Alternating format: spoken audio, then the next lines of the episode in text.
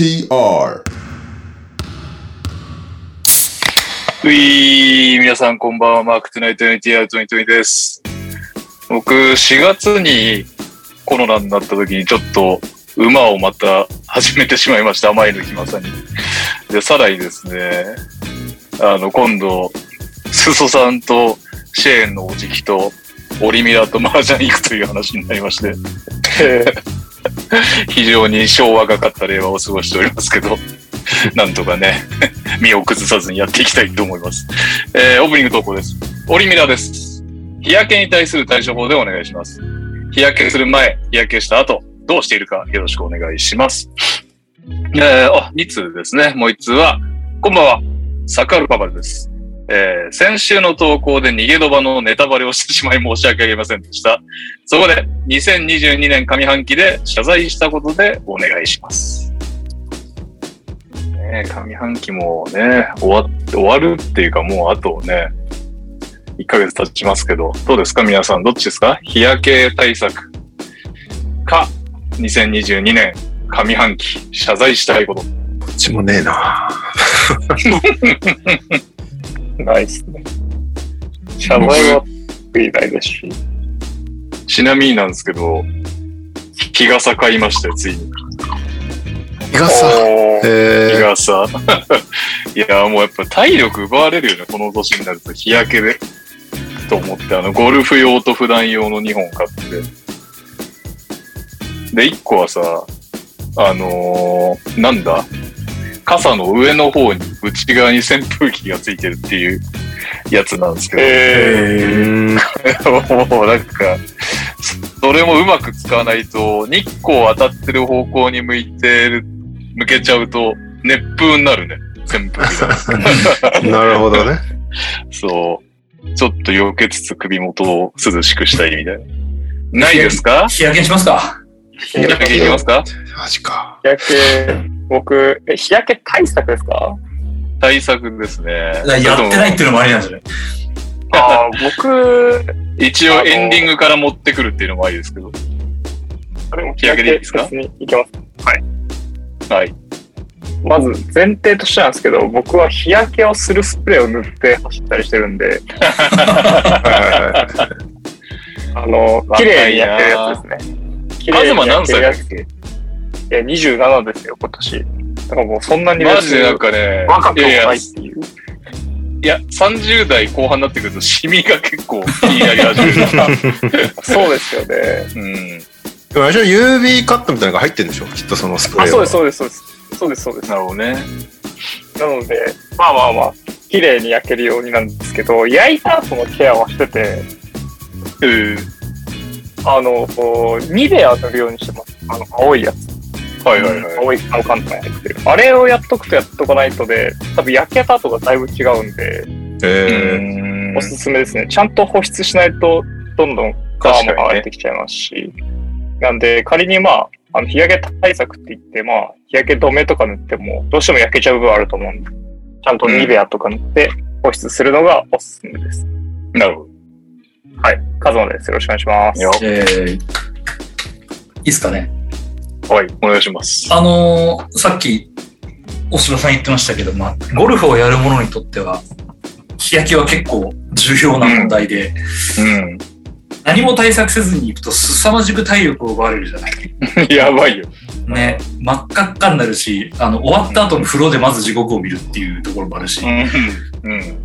なのでまあ、ゴゴルフ中が基本なんですけど、俺はまあ、あの、なんか、一緒に回った人はわかると思うんですけど、あのー日焼けしないためのアンダーシャツを着て、夏場でも。やってます。はいはいあの長袖のやつを。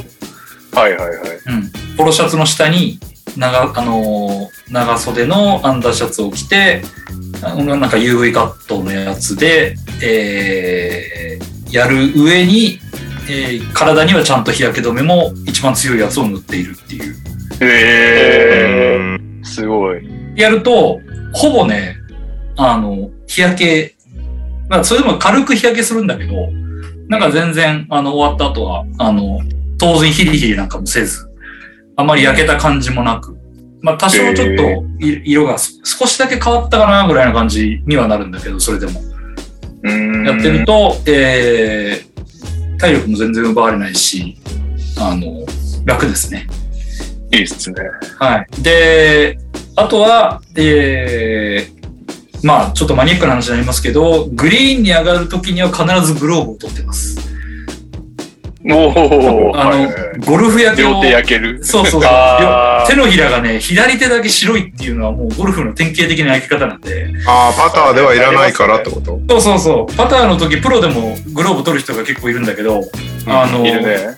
まあ多分あれはどっちかというとその手の感触感覚というかあれを大事にするからってことなんだろうけど、まああのー俺みたいにヘタっぴはそんな手の感覚なんか全然関係なく、ただ日焼けを しないために、日焼けをするためにかむしろ、あの、まんべんなく焼けるために、あのー左手を取って、まあ、そこで多少なりとも焼くようにはしてる。で、バランスを取るっていう感じですかね。まあそんなところかな。まああの本当になんかね、日焼け、散々日焼けした後の、まあ最近はあんまり車でゴルフ行かないからあれだけど、帰りの車で本当にもう、あの眠いのと痛いのとで一回本当にね、もうフラフラになりながら帰ったことがあったんで、へちょっと危ないし、まああの、夏場のゴルフをするときは、えー完全防備で行くことをお勧めします。ミキです。よろしくお願いします。えイエえーっとね、僕、一切何もしてないんですよね。あの、全くもって、外に出ることがないんで、基本的に。ほとんどいつもしてなくて、ちょっと歩いて、ああ、焼けちゃったなってなるぐらいで、なんだろう、対処みたいなことをしたことがないし、焼けて困ったこともあんまないけど、そろそろなんかした方がいいんだろうなと思っている40代になりました。この間、なんだ、あ先週末が、なんか祭りの縁日の手伝いみたいのに、ちょっと出たんだけど、その時に、ちょっと、本当1時間ぐらい出て、その後、なんか仕事あったから、すぐ俺は離脱したんだけど、その1時間やっただけでもちょっと焼けちゃったらしくて、うん。妻に、焼けたねってめっちゃ言われたんですよ。うん。だから、今週末もまたちょっと珍しく外に出るイベントがあるから、何かしないといけないんだなと思ってるんだけど、とりあえず帽子を買いましたね。帽子のイメージない、確かに。なんかね、なんか髪の毛あるとさ、気にしないけど、結構頭皮が焼けてるとやばいみたいなのは聞いたことある、うんああ、はいこのはいはい。意外とそのケアが必要っていう。見えないところのケアね。うんでも、さすがにその日は UV カット的な何かを塗ろうかと思うんですけど、まず 何を買えばいいかわからないんで、明日薬局で悩もうと思います。大日レアです。えーえーな俺誰に勧められたんだか忘れたけど、女子プロがめっちゃ使ってるっていうアリーとかいう、あり。あの、アリーっていう日焼け止めがあるらしいんだけど、なんだっけ？え？結構有名なやつじゃない？めっちゃ有名かも。うんだ。ってめっちゃ高い。俺は結局ひよって買わなかった。日焼け止めめっちゃ使うのに高っと思って。なんだっけ ?2、3000円すんじゃねえかな。いいやつは多分するだろうね。そうだよね。俺も所詮5、600円のしか使ったことないから。なんかおしゃれなページが出てきた。あ本当？でもね、無敵だって誰かに聞いたんだよなそれは使ってますよって。焼けないってことだね。そうそう、焼けないってこ黒くならんぜよっていう話ね。と。そうならんぜよって。なんで、坂本龍馬。それは焼けたくないんだね。まあ女子プロはそうか。焼けたくないんじゃない？大方の女子プロは。でもなんか宮里藍とかはなんか焼けてるイメージあったじゃん。いや、あるね。うん。確かに。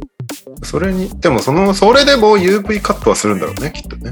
うん。うん最最低限そこはした方がいいんだろうね、きっと健康的な意味で。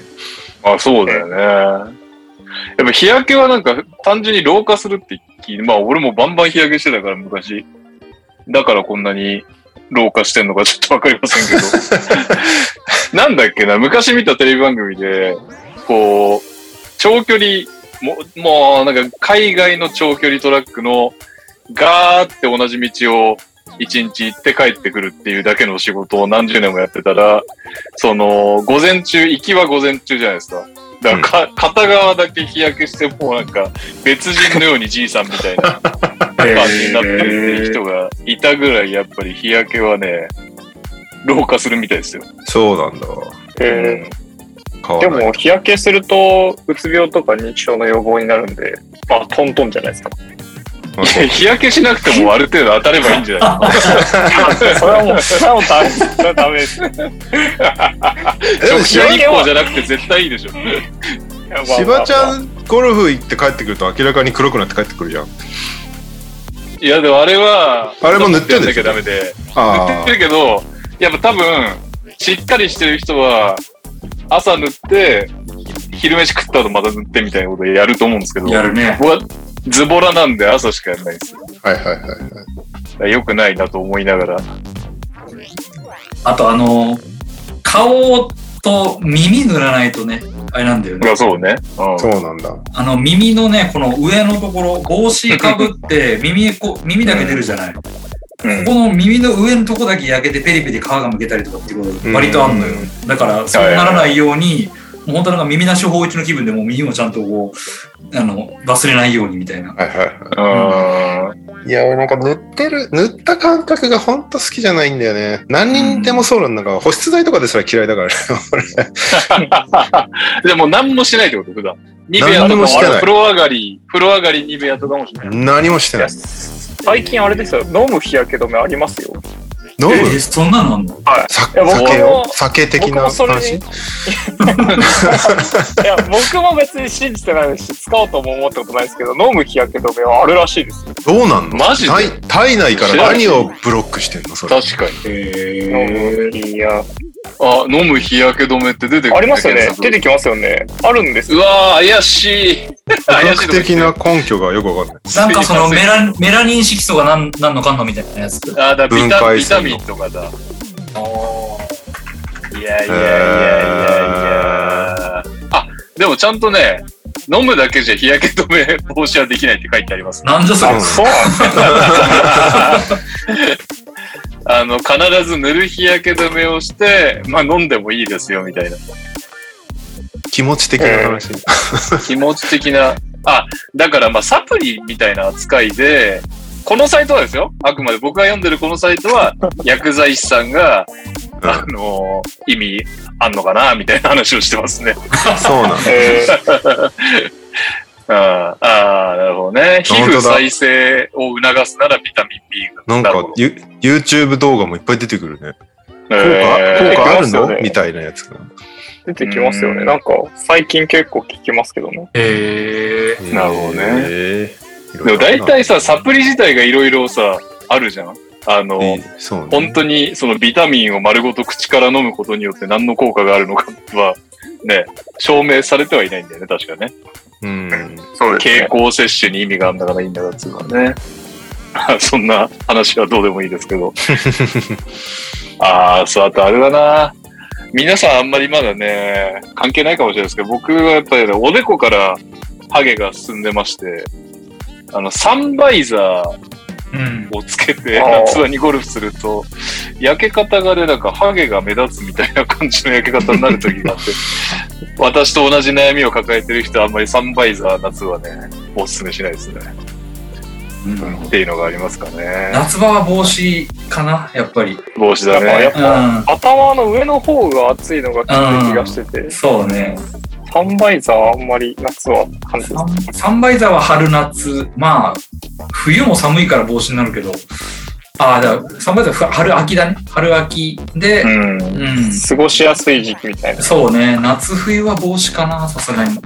うんそれこそ僕明日ゴルフ行きますよ。ナイターで行きます。初めて。あえあ、えナイターゴルフ？ケント。さん。ケントさんカズマまだゴルフやってたんだ。僕ゴルフやってますよ。今月1回しか行ってないレッスン費払ってますから。偉い。ナイターは曲げるとマジでボールわかんなくなるよ。ああ、みたいですね。なんかボールわかんなくなると思うんで、この後ちょっとドンドンキで買いに行こうと思うんです。あの、涼しくてね、結構快適だし楽しいんだけど、曲げて、ないわ。林の中入るとマジでわかんなくなるから、へまあ、なくなっても、木の方行ったら諦めます。ね。まあう、ん。そのシチュエーションにもよるとは思うけど。まあ、はい。うん。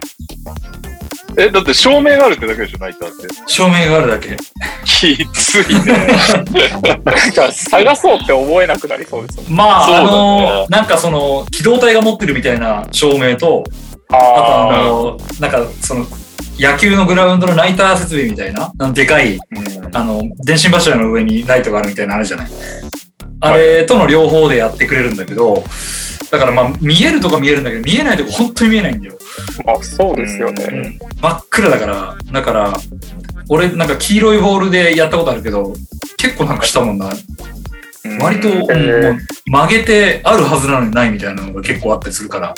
ただ、うん。緊張感ある中でやるので、多少、ああ。うん、あの、無茶ぶりはしなくなるっていう感じ。なくしたくないかああ。なるほどね。ら。うん。うん。確かに。なんか、ラメってるボールとかあるじゃん？ああいうので、照明に照らされたらちょっと光るみたいな。もうなんでわかんないけど、使ってないから。ギャルっぽいボールあるよね。うんあるあるたまに。うんあーなるほど。そんなわけで。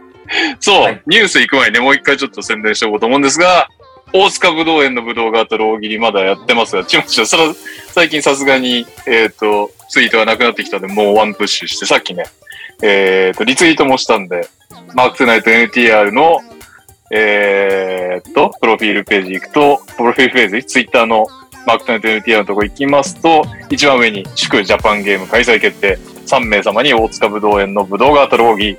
お題はこんなジャパンゲームは嫌だ。このツイートを引用。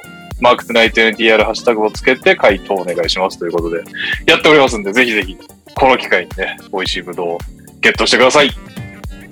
はい。そんなわけで、行きましょう。今週のニュースえありました？ニュースなんか。なんか完全オフ、完全オフな感 だいぶなくなってきたんですけど、じ。ここ数日話題になってるのは、KD トレードさんにセルティックスが参戦していたみたいな噂が出て。ちょっと盛り上がってましたけど、なんかあれね、王子がセルティックスも研究してたみたいなツイートして、シャムズが、みんななんか、なんとなく名前伏せてたのに、シャムズが、ああ、ジェイレン・ブラウンとデリック・ホワイトね、みたいなこと言っちゃって、みんなあ黙ってたのに、みたいな感じになって、今、なんか、セルティックスがジェイレン・ブラウン、デリック・ホワイト、あと、一巡目指名で取れないか、みたいなオファーをしてるかもしれないっていう報じられ方なんですけど、あれ、スマートも入れるとか入れないとみたいな。あ、そうそうそう。でそっかデリック・ホワイトがダメなら、欲しいのか。うん。デリック・ホワイトがダメなら、スマートにするかどうかみたいな、そこを今、検討中みたいな感じの報じられ方だったんだいけど、やー、実現したらちょっとアンリちゃんをゲストに呼びたいですね。そうね。まあでもなんか数字、結構、ちょっと前の話みたいだね。今表面化したっていうだけで。えー、まあだからテイタムは動かしたくない。で、なんなら本当はジェイレン・ブラウンも動かしたくないみたいなこと、アンタッチャブルみたいな話が出てたんだけど、多分、ネッツ側が納得しないと。のと、まあ、もしジェイレン・ブラウン入れたらどれぐらいで取れるんだろうみたいな意味合いで探ってるみたいなところがあるんじゃないかな、多分。うんなんいや、で、KD はすごいけどね。結局ね、もう33、4歳ぐらいで、怪我明けでっていうことを検討すると、な、なんか取りづらいっちゃ取りづらいよね。まあだから本当に一回優勝したらそれでいいって言うんだったら、まあやって、やる価値はあんのかもしれないけど。まあでもスマートとかいなくなって雰囲気とかどうなんだろうな。そう。で、しかもね、その、ファイナルまで行ったチームを崩してまでっていうのもあるだろうし、どうすんだっていうね。まあブラウンが KD に単純になるんであれば、まあね、それは確かに。グレードアップだとは思いますけど、私も。そうスマートとかなんかそうね、うちもなんかあんだよな。正直、ディロン・ブルックスとかさ、実力的にはまあ言うてって感じもありますけど、ちょっとなんかその、うん。このなんか、核に昔さ、あったじゃん、あのさ、あの、グレンジャーなんてもう、怪我したで結構動けなくなってたけど、グレンジャーいなくなってからもう全然ペイサーズが勝てなくなったりしたじゃん。うんうんなん、か、そういう意味で、なんか、ああいう、ノリ、ノリの、ノリっていうんですか？和の核になってるような選手を飛ばすって意外とリスクあるよね。あるね。だデリック・ホワイトなら多分何も問題ないと思うんだけど。いや、もちろんデリック・ホワイトはね、来たばっかね、半年ぐらいしかいないし、マーカス・スマートはね、ほん本当にチームの主となる人だし。で、単純にね、ディフェンスとかもある程度任せられたりする選手だからさ。で KD がね、ずっと出てるとも限らないじゃん。なんか怪我でちょっと離脱とかなった時に、スマートみたいな選手がいた方がいいっていうのは絶対あるだろう。うん。どれぐらい、どれぐらい手放して取るのかっていうバランスを今みんな測ってんだろうけど、ネッツはもうひたすらずっと、もう高値高値で売ろうとしてるから、基本的に全然進展しないっぽいね。まあ、ネッツの場合は進展しなくても、まあ別に問題ない、問題ないって変だけど、しゃあなしっていう感じもあるしねそう。結局ネッツはね、まだ3、4年契約残ってるからね。なんか急いでトレードする必要性がないそうそうそう。KD には分かった。トレードをオープンにしたよっていうのは伝えつつ、うんいやでもちょっとお前に釣り合うのが来ねえよって言って、ぐだぐだ開幕を迎えるという。うんだと思うけどね。まあ少なくともね、ちょっもうちょっとやってみたらっていう感じはあるだろうからね、ネッツはうんいや、そうね。そうそう。で、やらせてはいいかもねってもしかしたらまたなるかもしれないしね。しかしネッツなベンシモさんもまだ未知数だしな。いろいろ未知数要素がめっちゃ多いな、今年のネッツ。そうなのよ。でもなんか全員もし残るなら、なんかロイス・オニールとか取ったのもうんうんって感じもなるけどね。まあそうね。ただ実は残るシナリオにかけてたとかっつってね。ただ、ただ周りを振り回しただけっていう。そして、ジェイレン・ブラウンが不機嫌になるみたいな、計算だったっていう。SMH ってツイートしてましたね。シェイキング・マイ・ヘッドって。去年あそこまでやりましたからね、ジェイレン・ブラウンもね、価値あるところを見せて、翌年すぐね、トレードのやり。そうだね。なんならファイナル活躍してたもんね、ジェイレン・ブラウン。そうね。まあ、タムが失速する中。まあ、ジェイレン・ブラウンもね、もうね。そう。だ単純に比較すりゃね、ジェイレンと KD どっちがいいのって言ったらそれは KD だよっていう話なんだけど、うん。そうねそう、そういうシンプルな話じゃないっていうね、トレードは。うん。いやー、どうてか、しかもネッツも、要は、もう、再建はしないってことだよね。即戦力欲しがってるもんね。なんか話聞いてると。ね、そんな感じだったね。うん。うんうん。難しい問題になってきちゃいましたね。結局ね、1対1だともう出せるチームほとんどないだろうから、うん。混ぜるしかなくなってくるよね。三角、間違いないですね。四角うん。なんで、まだまだしばらく動かなそうな感じはするけどね。うんはい。なんで、大きい契約とかトレードとかの噂は大体止まっちゃってるから、ほぼないっすよね。ミッチェル。ミッチェル。ミッチェルも止まっちゃってんもんね、結局うね。ん。でもなんか、ね、ジャズの、ジャズの公式ストアかなんかが、えっと、元選手のジャージセールみたいので、ミッチェルのジャージを30ドルぐらいで売ってる画像が出てきて、なんか知ってんの？みたいな感じにはなってた。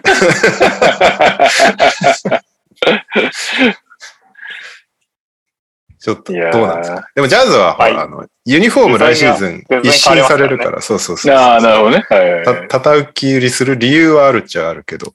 なるほどね。いやー、どうなるかな。どうなんですかね。だからあんまり契約系はないっすね。うん。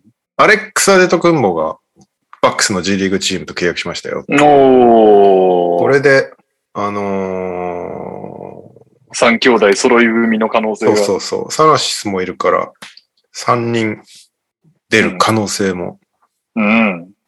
あるかもしれない。オールスター以来のアンテトクンポスが。あの、茶番。ただな、なんかハイライトとか見てる限りだとちょっとあんまり俺個人はアレックスに光るものを感じなかったけどな。そうなんだよね。うん。まあ、サナシズほど頑張れる系でもなければ、うんヤニスほどスムーズじゃないっていう。一番すごいっていう触れ込みだったんだけどね。スリーポイントバコバコ決めるとかそういうのがないときついだろうな。まあ、ウィングスパンとかめっちゃ長いんだよね、確かね。そうん。う。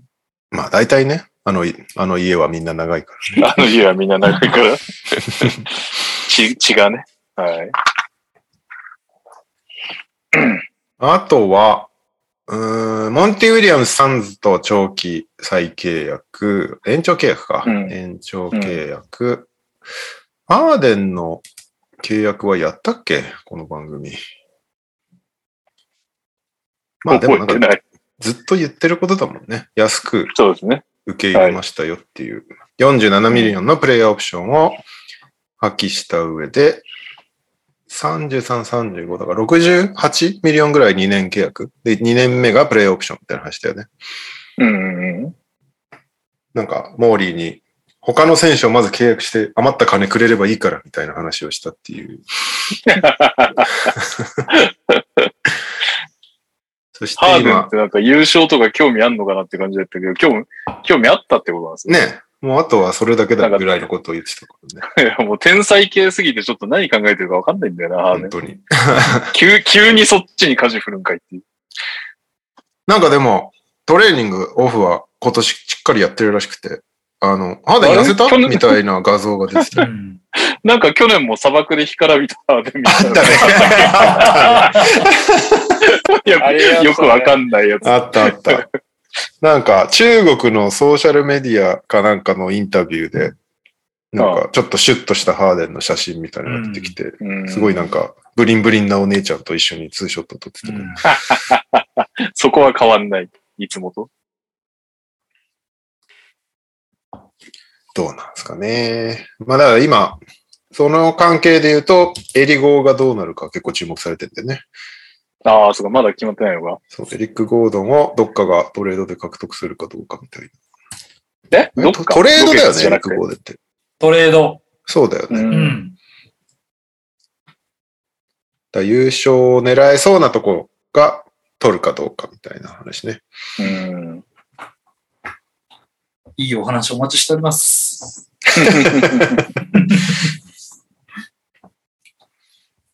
はい。で、うんうん完全にオフシーズンなので、最近 NBA 選手がいっぱい、あの、ドリューリーグに参加しているっていうね、うんプロアマ系のリーグなんですけど、ドリューリーグ。で、あの、アメリカだと NBA のアプリで見れるようになってて、最近ドリューリーグ。うん。特に、まあ、全試合じゃないけど、NBA 選手が出てる試合中心に、なんかアプリで見れたり、サイトでも見れたりする。ただ日本は、そのアプリが使えないから、公式アプリ。楽天のだと見れないのね。で、はいはい。あの、NBA.com 行くとリダイレクトされちゃうから、基本的には見れないんだけど、この間試したら、アメリカのサイトから頑張って、そのドリューリーグがこ配信されてるページに行って、それを直で叩くと見れそうでした。なるほど。いろいろね、苦労すれば。そう。なんで、見ようと思えば見れそうな感じだった。なんか、なんかちょっとざさーっと見てたけど、そんな面白いもんでもないね。まあね、やっぱドリューリーハイライトグはで見るぐらいがちょうどよくない？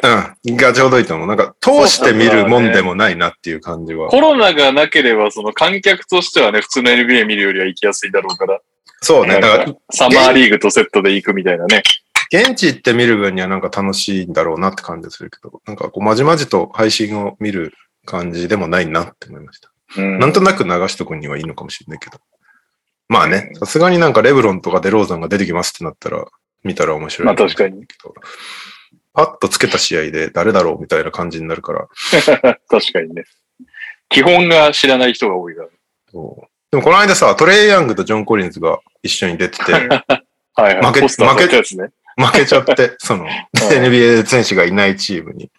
うん。そうで、ジョン・コリンズ2回ぐらいポスターダンク食らって、なんか、あの、やられち、やられてましたみたいなツイートに対して、ジョエル・エンビードがいいねしてました。さすが。相変わらず抜け目ないな、エンビードさいいっすよね。ん。うん。はい。えー、っと、元レイカーズのスタニスラブ・メドベデンコ覚えてます、あうん。スリーピートチームの。ね。彼、あの、ウクライナの選手なんですよ。はい。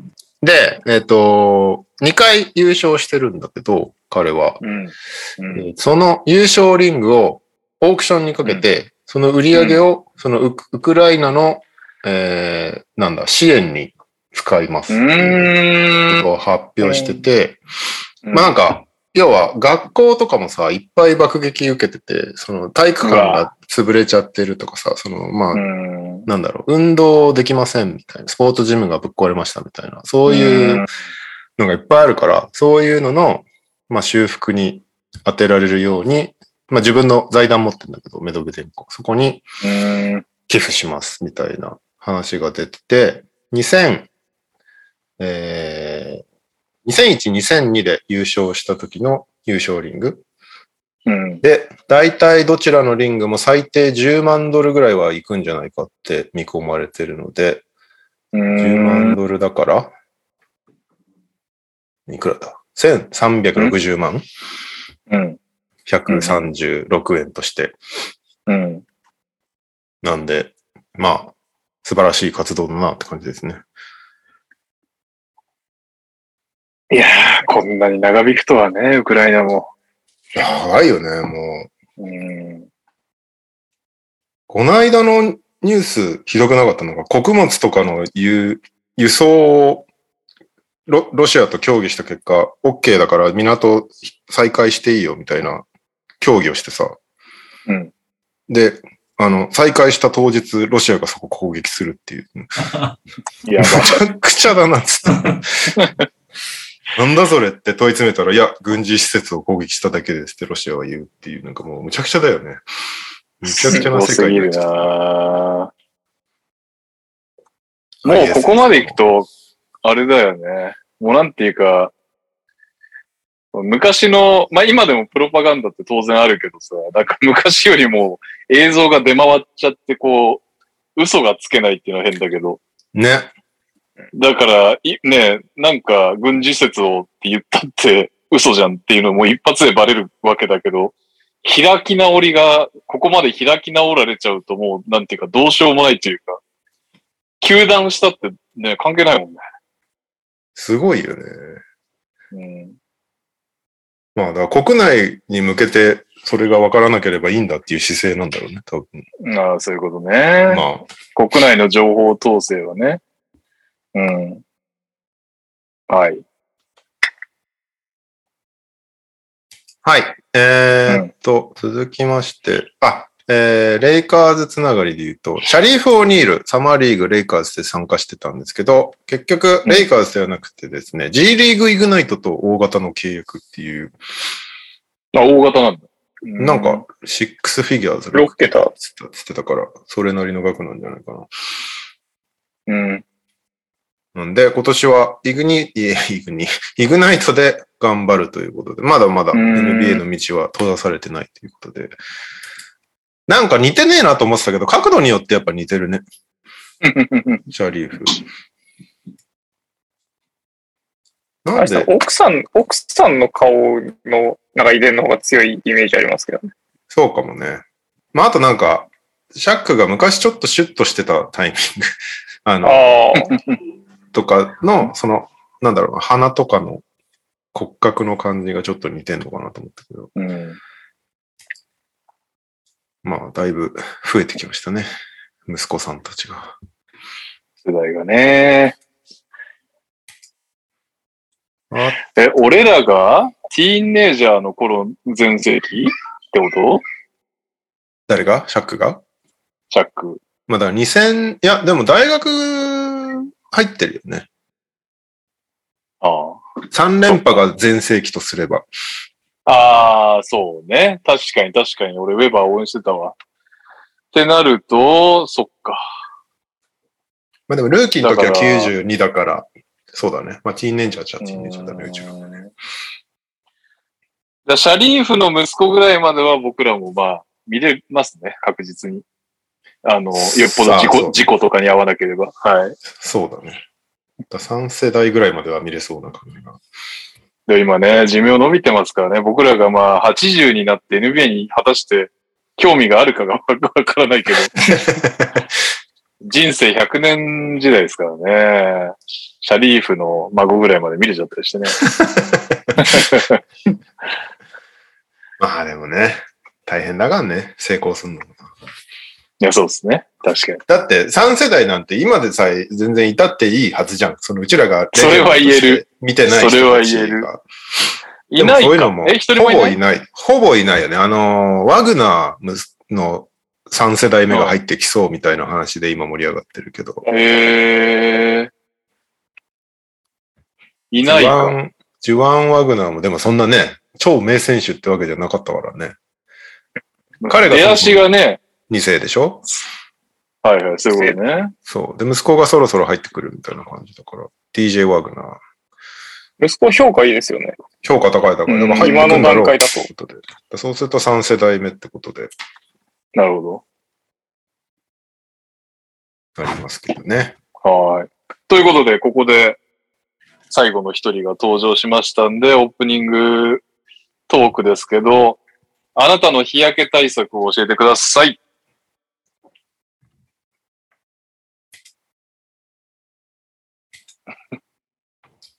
家の外に出ない。鉄板ですね、それは。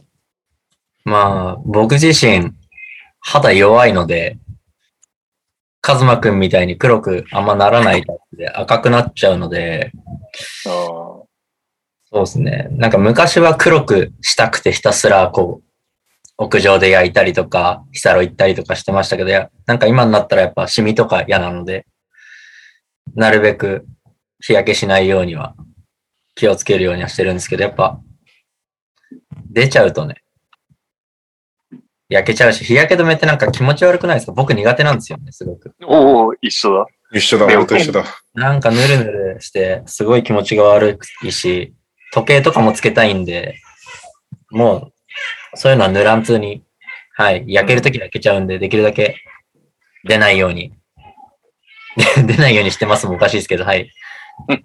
無駄な、はい、外出は控えるようにしてます。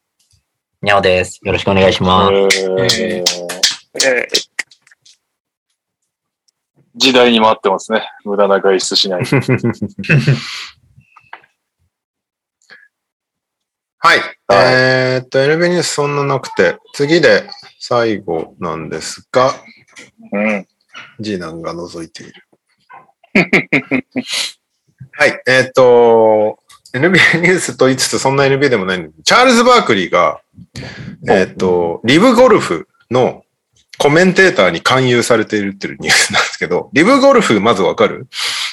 わかんないです。わかんない。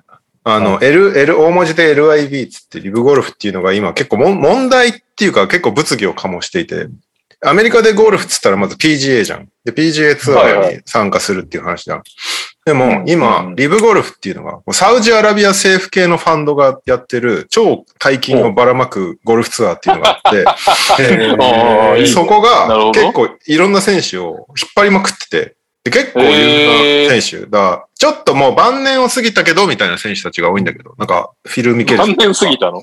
ジャスティン・ジョンソンとかさ。あ、晩年を過ぎたっておかしいか。晩年を迎えているピーク。は過ぎた。はいピークを過ぎた晩年を迎えているような選手たちなんだけど、えでもー、ミケルソンそっち出てんだ。ミケルソン、ランキング高い人だとダスティン・ジョンソンとかとセルジオ・ガルシアとか、ええ結構なんかそ俺のそのサンバイザーはミケルソンディスペクトです。あの若かり、若かりし頃の。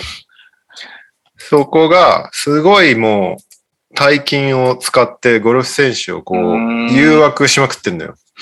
なるほど。で、えっと、まあ、それはいいんだけど、まあ、プロだし、はいい、いいよね、うん別にっていう話になるんだけど、ただ、はいその、サウジアラビア政府が絡んでるっていうことが結構問題になってて、であそこはこう、なんだろうヒュ、ヒューマンライツというか、人間、道徳的にああそこの国大丈夫かみたいなところが結構アメリカではか見方が強くて、あ結構やばいこといっぱいやってるよねっていう国として。なるほどね。うん、で、そういうことをやって稼いでるうん、金がつぎ込まれたゴルフ大会にお前ら出てていいのみたいな感じで、今ゴルフ界は真っ二つに言われてるんですよ。えー、PGA 派と LIV ゴルフ行く派みたいなので。で、結構えそこでー、お互いを批判し合ってるみたいな状況になってまして。うーん。で、うーんと、そこに、なんかチャールズ・バークリーをコメンテーターとして引っ張りたいみたいな話が出てるらしくて、うん、うん。で。バークリーは当然今ね、NBA on TNT をやってるんですけど、で、まあ相当、相当大金積まれない限りはいかないよみたいなことを言ってて、金だって言ってるわけねバークリーは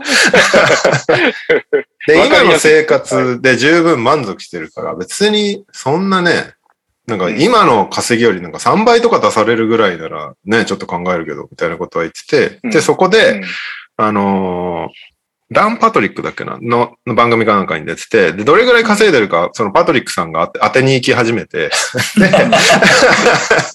で、その TNT とか、いろんなスポンサーもやってんだけど、あいろんな CM とかもやってんだけど、バークそれ含めて、だいたい20ミリオンぐらいみたいなことを聞いたら、うん、まあ、遠からずだね、みたいな答えをしたので、バークリーが。うん、うん。なんで、えっと、20ミリオンだから？2000万ドル？うん。年間。で、その3倍だから、6000万ドル積まれれば行くっていうことになりました。バークリーさん。なるほど。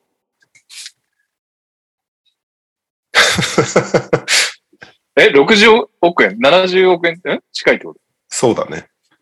やば。まあ、バークリーがそもそも今20億稼いでるのかっていうのがすごいけど、すごいな。リブゴルフ今見てたら、すごいね。賞金総額2500万ドルだって。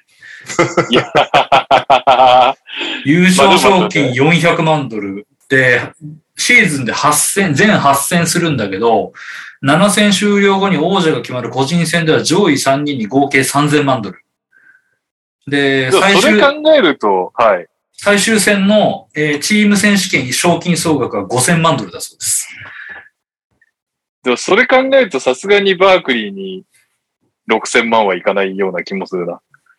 いやーそうそうどうだろうね。オイルマネーでぶん殴るんじゃない？おいまあ現状ね、選手はそうやって拾ってってるからね。でも今だからリブゴルフ行くと PGA から、PGA は出場停止みたいなぐらいになってるんだよね、多分。確かえー、でも結構いい選手いるよ。シュワーツェルとかもそうだし、イアン・ポールターとかが出ると思って。そう。だ結構、なんかなこう、普通に大会やっても問題ないようなメンツでやってるんだけど、うん。うん結構そこで、まあ、分、分断しちゃってるというか、まあね、なんかゴルフは格式が高いスポーツみたいなものを打ち出してるからね、PGA が。あここに対して、オイルマネーで動くんじゃねえよみたいなことを言いたいんだろうけど。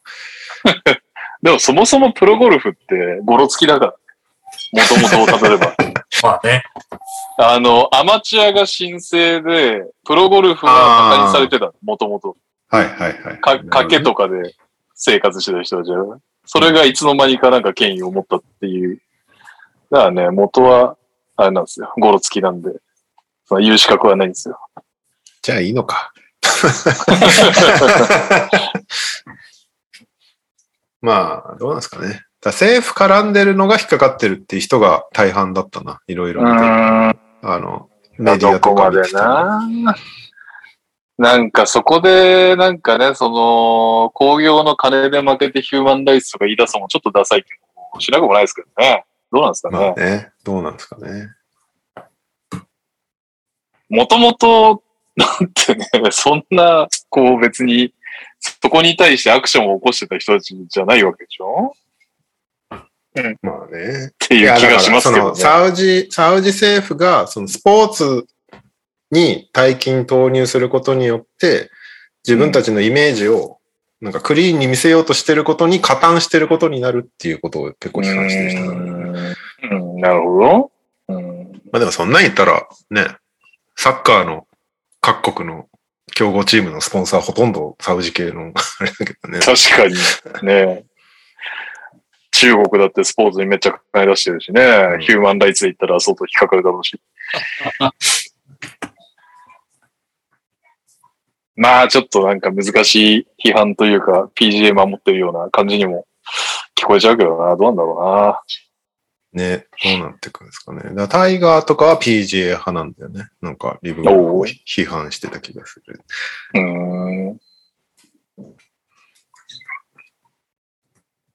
そうなんです。そうなんだ。あんまり知られてないんだね、リブゴルフ。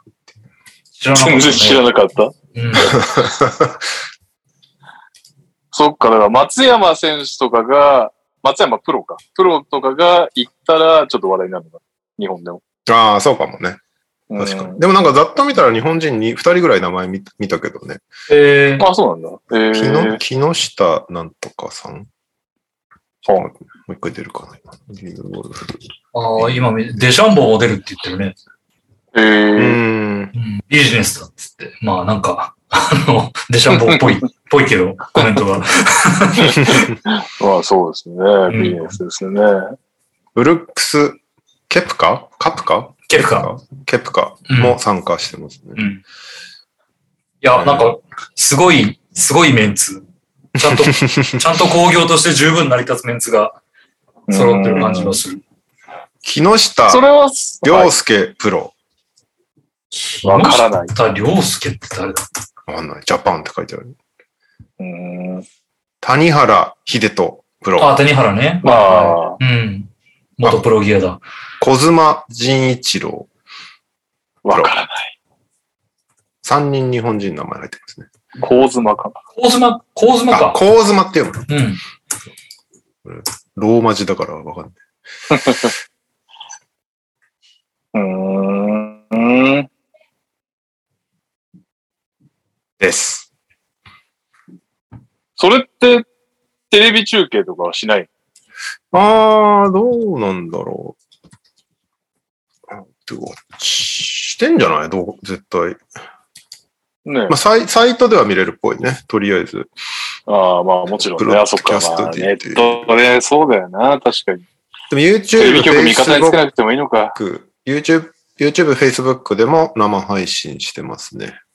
なるほど。日本だとダゾーン。えー、画像が載ったんだ。うーん。まあ見てるだけなら確かに楽しそうだね。なんか。うん。うん。です。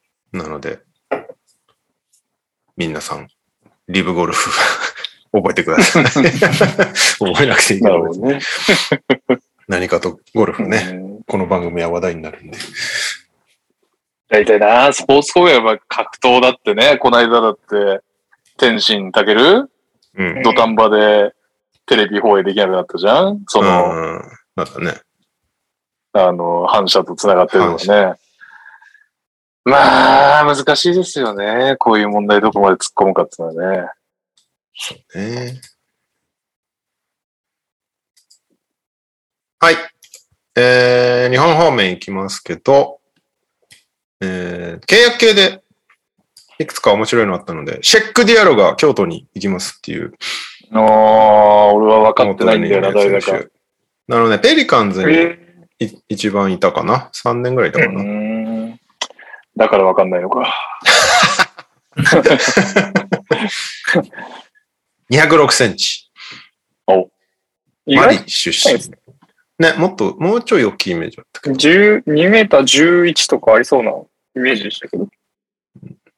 で、ディアロとともに、あの、ユトフも行くっぽいから、うん京都に合わせて、一気に外国籍を取りに行った京都っていうね、うーん。強くなれるのか。そして、あとは、モーリス・ンドゥールさんが名古屋ダイヤモンドドルフィンズと契約ということで、うん。昔、岡山学芸館でプレイしてたんで、お帰りっていう感じになるんですけど、うん日本語ペラペラなんだよね。何、何年いたんだろう、日本。あ、どうなんだろういつからいたんだろうまあでも高校3年間いたらペラペラになるのかな。いや、でも日本語のなんか弁論大会で優勝とかしてたよね。えしてますねえすごだ相当頭いいんだと思うんだよね。い。うーん。なんか確か英語以外にもフランス語とかも喋れてみたいなのを見た気がするから。いつから日本にいるんだろう。2008年に来日し、岡山学芸館高校に留学だから、高校からだよね。うん。すごいよね。3年でそんなに。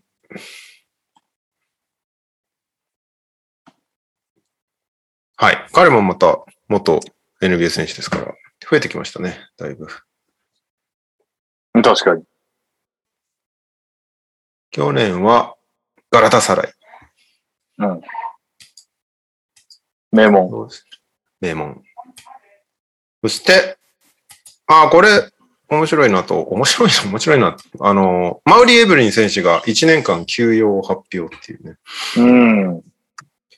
えっ、と、トヨタで、まあ、連覇して、オリンピックでもメダル取ってっていう、まあ、代表選手で、なんかテレビとかにもね、割と引っ張りだこで大人気な選手なんですけど、来シーズンどうするんだろうと思ってたら、1年間休養しますっていうことを、うん。インスタで発表してたんですけど、もうちょっとめちゃめちゃ長いんで、全部読むとあれなんですけど、まあ、休みたいんで休みますっていう、なんか休養が必要だと、休養がね、必要だと思ったので、ここはガツッと休むことにしますっていうことを発表してるんですけど、まあこの選択肢が、まあできることが偉いなっていうのはちょっと思いますけど、どう、どうですか？これに関しては。これって、そう、結局俺そう探してないんだよな。アなんかね、アンテロ、なんか言ってアンテ側から俺も探したんだけど、特にリリースはなくて今のところ。でで、ツイッターも特に何も言及してなかったかうら。ん。なんかね、この、揉めないで、ああ、もう、終わった。一年間起用してこい。それまで俺俺たち頑張るからみたいなね。アンテの雰囲気なのか、うんめっちゃこじれて出てったのかによって、ちょっとなんかニュースの受け取り方も変わってきそうだなって気は、まあもちろんね、その選手個人の判断は尊重されるべきだと思いますけど、そうね。まあとはいえのチームスポーツだからちょっと気になりはしますよね。まあでも明らかになんか揉めたんだろうなって感じはするけどね。ようやく自分のこと話せますっていうところから始まるんで、このインスタの文章が。ああ、そっか。なるほどね。なんか、揉めたからこうなんか。冒頭だけ読むと、皆さんお待たせしました。いや、お待たせしすぎたのかもしれません。ようやく自分のこと話せます。いやー、ようやくだ。長すぎですよね。そうですよね。少々大人の事情というものがありまして、話したくても話せずって言って、もやもやする日々でしたが、やっと挙手をお話しすることができますってことは、なんかいろいろ調整があったんだろうなっていう感じはする。そうなんだ。なるほど。なんかちょこちょこ、ちょこちょこ、なんか、なんだろう、体制を指しているようなコメントとも取れるようなところも入ってるから、そっか。なんか、じゃあ、戻ってくるにしてもアンテじゃないのかな？なその辺がわかんないよね。だアンテと折り合いつけた上で、1年間休んで、またアンテで戻りますなのか、うん。まあでも来年自分がどこでプレイしてるかわからないみたいなことも言ってたような気がするから、なるほど。どう、どうなのまあ、八村選手も突然休んだりしてたし、やっぱり代表でガツガツずっとやり続けた時にふとこういう気持ちにはなるんでしょうね、やっぱりね。まあなる人は、ならない人もいるだろうけど。いや、そうそう。そこら辺も言及してたよね。なんか、うん代表の選手はリーグがお休みの時期にほぼフル稼働して、時にはリーグ中も代表選手と戦うので、1年間プレーしっぱなし、それを十数年やってる方もいるのって、超人の域だと思ってます。だからその休まずにやれる人はすごいねっていうことはちゃんと称えつつも、自分は休みが必要だと感じたので休みますっていう話なんだけど、その前に、なんだっけな。なんか以前にも代表に関してお休みのことを皆さんにお伝えしましたが、たくさんの応援の声とともに、頑張ってる他の選手はどうなるんだといったようなご意見をいただくこともありましたっていうね、それは聞かなくていいだろうって気がするけどな。国民性かもしれませんが、この国において休むって大事件なんですよね、点々点って言及してるのは多分なんかちょっとチクッと言いたかったんだろうなっていうふうにも取れるんで。なんか、あれもあんのか。問題意識を感じてて、自分をその道具としてそれはあるかもね。提示する道具として使うみたいなね。で、自分が前例になれたらいいな、的なのはあるかもしれないよね。うん。なるほどね。ど、どんな過ごし方するのかも。まあでも注目はされるだろうね。全く、ま、もう本当ね、全然 SNS もやらずメディアも出ずっていう感じにするのか、たまにうん。代表戦コメンテーターとして出てきたりしたら面白いだろうし、なんか そうね。トークは抜群ですからね。そう。活動の振り方によって今後も変わってきそうな気もするけど、なんかそういう意味でもちょっと注目ではあるね。そうですね。まあ、うまく、んうまくまた活動再開しますって時に、すんなりと戻ってこれるといいけどね。そうですね。なんか、これでなんか見えない力で復帰できませんとか、ジャパンっそれをぽいですね。一番俺は心配してるというか、なんかね、当然、当然そこはちゃんとマウリ選手が体を作り続けて、なんかコンディションはちゃんと整えててい、や、もちろんね。もちろん。来年でも、そのプレー面で全く問題ないけど、見えない力が働いてプレーできないみたいな感じになるのが一番心配はしてるけど、そんなことにはならない健全なリーグであることを私は願っています。大賀さんがね、確か半年だか一年だか未所属みたいになっちゃった時だったもんね。確か。うん。そうなんですよね。まあ、27歳。うん1年休んで28歳。まあ、まだで全然できるよね。まあでも女子選手では結構年齢高い方なんだな。ね28まで休んだら本当に。確かに。まあまあ、これはちょっと、あれですね。今後、今後を見守るという感じですかね。なんかアメリカでもでも前例はあって、だからマヤモアって割とレジェンドなんだけど、がああ、聞いた、名前聞いたことあるんだ。1年ぐらい、なんか休みますみたいなのをやってた記憶が。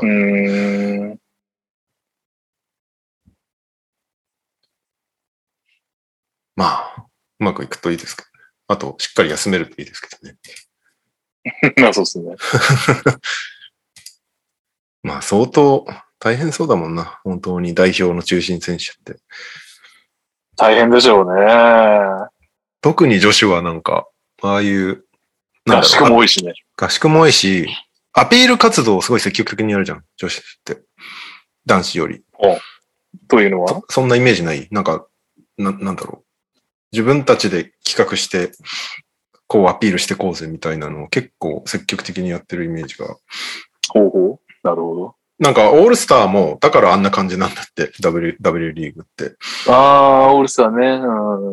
うん。なんか、自分たちでアピールして認知されていかないといけないっていう危機感が強いらしくて、女子、女子の選手たち。ああ、選手側がねそ。うそう。だから、なんか、なんだろう、おちょっと踊ってる動画を作ってみたりとか、なんか積極的にうん。バンバンやるけど、男子と比べて、そういうのが、そういう活動もいっぱいあるだろうから、女子の大変さみたいな。あと、単純に言うと、プロじゃない人たちも多いからね、その辺の、いや、そうなんだよね。その兼ね合いもあってのことなんだとは思うんですけど、W のチーム自体がそんなにこう、ぐいぐいアピール来ないもんね。男子、あ男子とか B と比べるとね。そうだ、あんまり世間に届くような活動はしないし、まあ、それに危機感を感じて個人、個人でやってるあ、そうそうだ、選手たち選手たちで、あえて、頑張ってやってるみたいなとこもあるだろうから。うーん。はい。えー、っと、これは最後にしよう。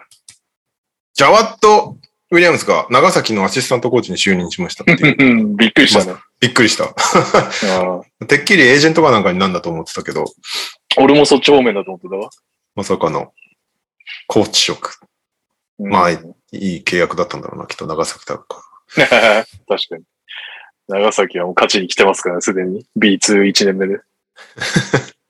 長崎がどんどん有名人だらけになっていく。米須、田中とか言ってほしいですね。B1 行ったら。いいですね。怒られそうだな。川崎とアルバルクに怒られそうだけど。長崎方面の人たちね、つながりのある人たちっていうことでね。中川明のアンバサダーとかね。ていただいて。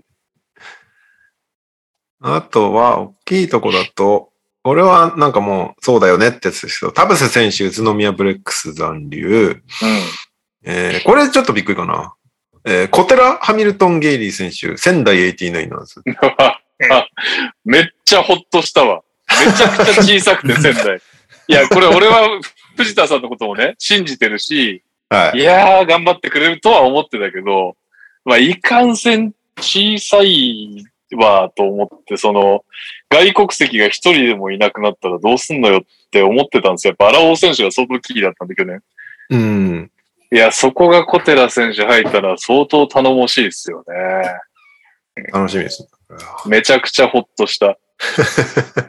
いや、小寺選手いるいないで、B2 落ちる率だいぶ減ったと思うよ。ああ、確かに。うん。その差は。まだほら、1年目で優勝とかっていう感じじゃないじゃん、まだ。まだまだうんうんうん言うて。そっか。まずは残留がまずはちゃんとしっかり残留するっていうね。一個のラインだ。まあ残留争いをするじゃなく、あれね、一個上にそうそう、しっかり残留でするっ。ていうね。はいはいはい。えーっと、あとは、ダブドリ案件的には、田渡亮選手、熊本ボルターズと契約多い。えーキャリア初 B2 ですかね。そっか。まあなんか逆にまあ、でも B2 楽しみだな。うんうん。まあいつ強いもんな、普通に熊本は。でもなんかね、最近、あんまり、こう、プレイしてる田渡選手はあんまり見てないから、いつ行ってプレイタイム増えるならそれはそれで。B2 がすごいですよね。安倍智和選手、うと、福岡。宇藤直樹選手ならっていうね。なだいぶすごいことになってきましたよ。B2 も構想が熱くなってきたね。うん。ですな。いいことだ。うん。えーっと、はい。問題のこちら、えーお、狩野祐介選手、続報が出まして、ええ俺今日 朝 PTT やってね、この話題2度目なんですよ、いいですよ。しょうがないですよ。えっと、発表にされました。レイ、あの、シガレイクスから、えー発表がありまして、うん。えーまず処分の発表ということで、7月31日まで自宅謹慎、8月31日までチーム活動への参加禁止、えーうん。謹慎期間中の報酬カット、社会奉仕活動への従事が命じられましたと。で、さらに、滋賀の、えー代表取締役社長兼 GM を務める鎌淵俊彦さんなのかな？これは、はい。えー役員報酬1ヶ月分の10%を3ヶ月間自主返納するらしいです。といううん。うん。ことで、なんか、よくわかんなくなってきたよね。なんか 何の意味があんの？この処分って感じはちょっと俺はしちゃうんだけど。しちゃいますね。まあでもなんか、強いて言えば、その選手の、仮の選手の処分に関して言えば、やっぱりまあ、スポンサーとかファン向けのアピールをさせてあげる場を作ってあげて、スムーズに復帰ができるようにっていう意味合いなんだろうなとは思いますけどね。まあ、あの、好意的に解釈するんであれば。はいはいはい。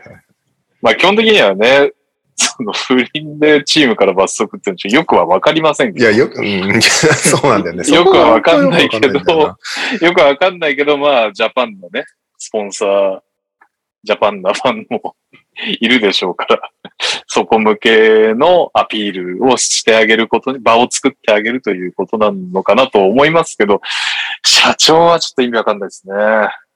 ねえ、これ社長が本当意味わかんないよね。ね毎え。そもそ回やんのかなも名古屋時代の話ですしね。確かに。もう10、10もう10人不倫したら給料なくなります。ねえ。ちょっと、あ、今週はちょっとあっちの選手が、あの、飲酒運転してたんで、ちょっと、もうもう10%いいですか？みたいな感じになってくじゃん、今度。いや、社長辛いよね。辛いよねっていうか変な前例作んないでほしいな。いや、そうなんだよ。な、な、なんでって感じは。謎の、謎の。習わしみたいにしないでほしいですよ。これはね、その選手のプライベートに関しても球団が責任を負うっていうことを認めちゃったってことだもんね。そういうことになりますよそういうことになりね。ますね。いやいや、大変、大変な、大変な前例を作ったね、これは。どうすんだろうね聞いたこと本他のなんか、そう、日本のスポーツですら聞いたことないこんなの？うん。うんないね。選手が不倫してたから、社長が減社長が10%。いやーいやー、ないね。なんか、ニオカが不倫した時に、王さんが、いやーでも9800円のホテルはいかんよねって言ったのは覚えてるけど、それぐらいが面白いよね。なんかね。え ーまあ、あの時王さんでも巨人は関係ないか。関係ない。まあ一応その後輩がやりかしましたけど、どうですかみたいなこと聞かれてっていう。OB として。うん。まあ、聞かれた時、そんなの知るかよっていうのを言ってたんだけど、いや確か関に。その通りよみたいな。しかも、王さんの時代なんかもう、二岡どころじゃないほどみんなわんぱくで。ね。本当いろいろあっただろうからね。いやーでも、なん、なんだ、スポンサーが怒ってきたのかな？いやー、わかんないっすね。いや、なんか、まあ、ポージングな気もするけどね。いや、ちょっと一応その、勝手にやった臭いとこありますよね。ああ、社長が？うん。なんか、なんだろう、このコメントからすると、滋賀の誇りとなることを目指すレイクスにとって、選手並びにスタッフや社員は地域において模範となり、憧れを抱かれる存在として高い規範か、規範意識を持ち続ける必要があります。その意味について、甲斐野選手の一連の行動は、個人のプライベートの問題として見過ごすわけにはいきませんって言ってんだけど、うんうんなん、なんだろうね。いやまあ、その息はよしだけどさ。いやいやいいんだけど、いいんだけどいさいん、ですけどって感じですよね。うん。まあ、なんか単純に不倫したのはアホだなっていう話だけど、なんか不倫したことと、ね、社会奉仕活動への従事を命じることの意味もわかんないしさ、なんか、社会奉仕活動をしたことで不倫が、ゆ なんか、ないことになるのかって言ったら別にそうでもないし、なんか、なんだろうね。なんなんだろうね。女遊び禁止令が出ましたぐらいの 処分でよかったんだけどな、俺としてはっていう感じもするけど。そうね。いやー、何なんですかね。考えれば考えるほど謎しか出てこないですよね。うーん。まあまあ、うるさいファンがいる、うるさ、うるさいスポンサーがいるは間違いないでしょうね。まあそうね。だから、ファンとかスポンサーにはって言われるのを避けるための謹慎っていう風に見えちゃうんだよね。めちゃくちゃ鬼伝してるファンとかいるんだろう。事務所に。あ 確かにね。まあそれはあるかもしれないね。ーいそうだねでもなんかこそれはなんかもうさ、B、うんこれ言うと、あれかな。物議を醸すのかな。なんか B リーグが割とこう、イケメンビジネスにしようとしてる節もあるところが若干気にしてるよね、これに関しては。うーん。なんかそのイケメン選手権とかさ、バレンタイン選手権みたいなのをやるわけじゃん。その、うん。女性ファン層を獲得するために。まあ、それ自体は別にいいんだけど、なんかそれ、イズムで売ろうとしてるみたいな感じ。そうそうそう。うんでそれがあるからこそ、ここういうプライベートは厳しく取り締まらねばならないみたいな感じになってるんだとしたら、なんか不思議な 方向性だなっていう感じはちょっとしちゃうなっていう。だってさ。俺めめっちゃ、めっちゃ女遊びしてます。いろんな女と寝てますっていう超スーパープレイヤーが出てきたらどうするのっていう感じしない？うん。マジック・ジョンソン的なね。うん。取らないの？誰もってなるじゃん。そうねなんかね、まあだから今取って、取、取るけど隠すっていう方向なんでしょまあそういうことだよね。う。それはそれ、これはこれっつって。え、でもその今までの SNS 全部女遊びの投稿みたいな選手が出てきたら、どう、どうするんだろう。乗っ取られましたっていう。のタイプは過去5年間の投稿は乗っ取られてました。乗っ取られてましたっていう。できませんでした。そう、パスワードをいつの間にか変えられて5年間ログインできませんでした。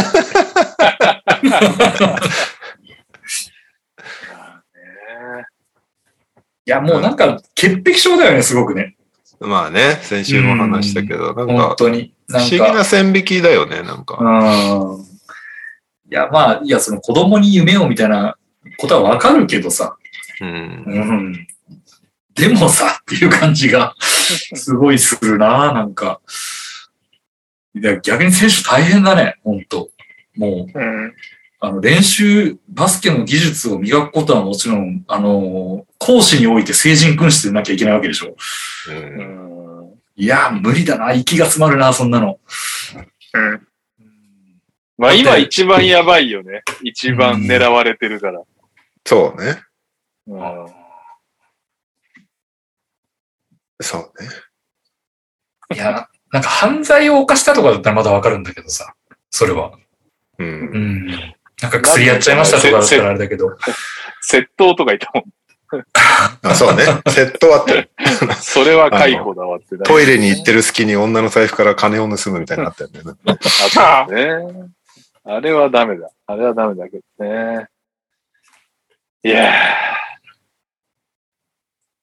なかなか息が 詰まる 今日になってきましたね。なんか、いろいろね、線引きが難しいというか、な、なんだろうね。そこまで、ダメなことはダメなんだろうけど、取り締まり方が不思議だなって感じはちょっとしちゃうよね。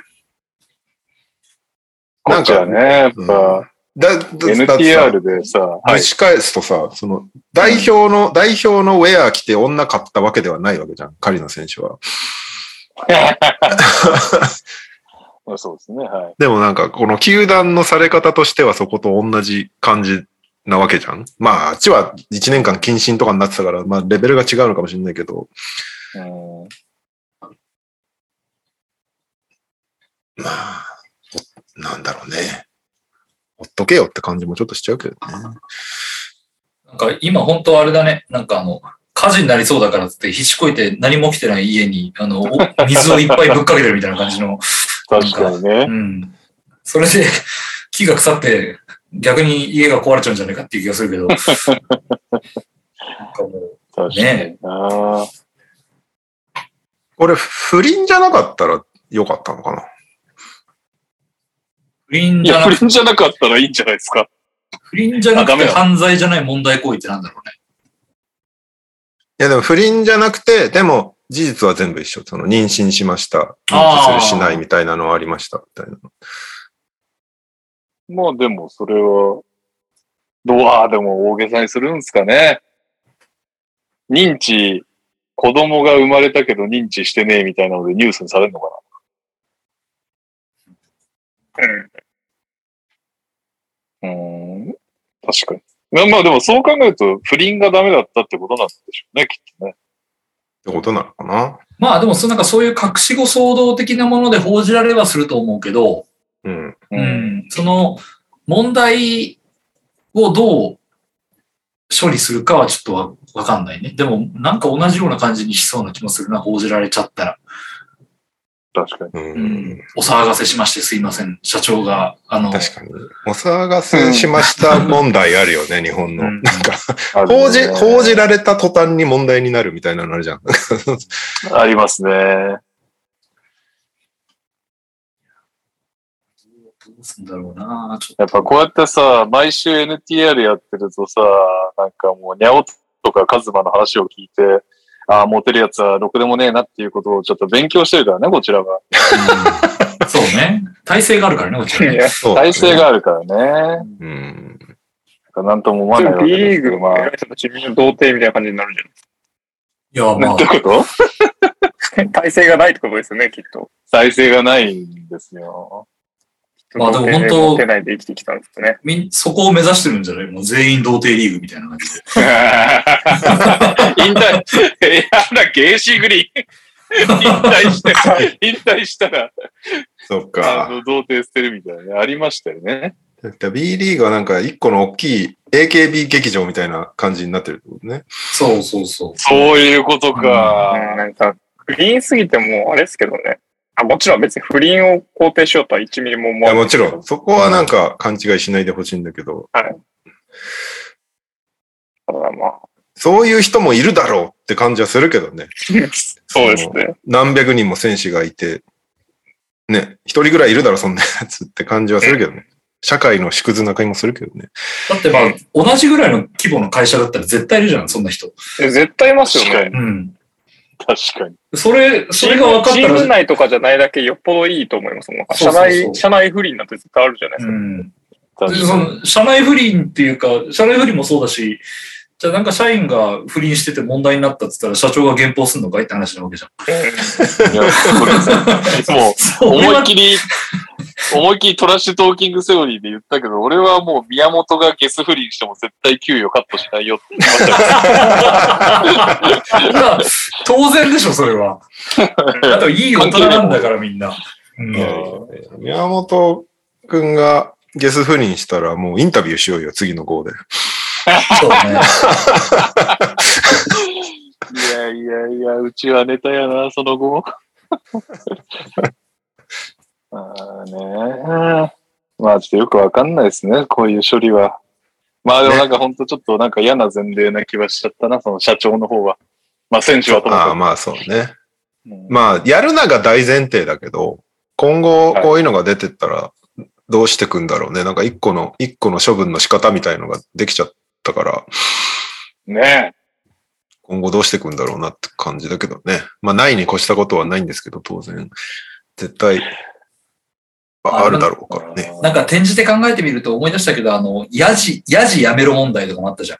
B リーグ。ああれと結構、ね根っこは同じような気がするな。なんか、ああのーいや、ヤジはそんなね、やっぱ汚い言葉は良くないっていうのはわかるんだけどさ、ーはいそはいはい。の、ヤジはある意味花だと言われる部分もあるわけで、あ、ねで、うん、いや行き過ぎた、そんな差別発言とかダメだと思うよ。だけどなんか、おいおいみたいな感じとかは、まあそれはプロの試合だったら何でもあるでしょうよっていうところが、うんなんかそのフ、リー、フリースローのブーイングとかね。そうそうそうそうそう。うんだからその子供に教、子供の教育に良くないからやめてくださいみたいな感じで言い始めるとさ、もうなんか、とにかく息苦しいなみたいな、なんか感じが、水の一点の濁りも許さないみたいな感じになってくると、魚魚は住めなくなるので、だから、そうだよな。このニュース見て、よし、俺も不倫するぞなんて人子供絶対一人もいないからいね。ないいないそこまでバカじゃないよね、本当だからなんか行き過ぎた潔癖症というか、その、なんかね、あれが B リーグにはちょっとあるので嫌な感じはするなという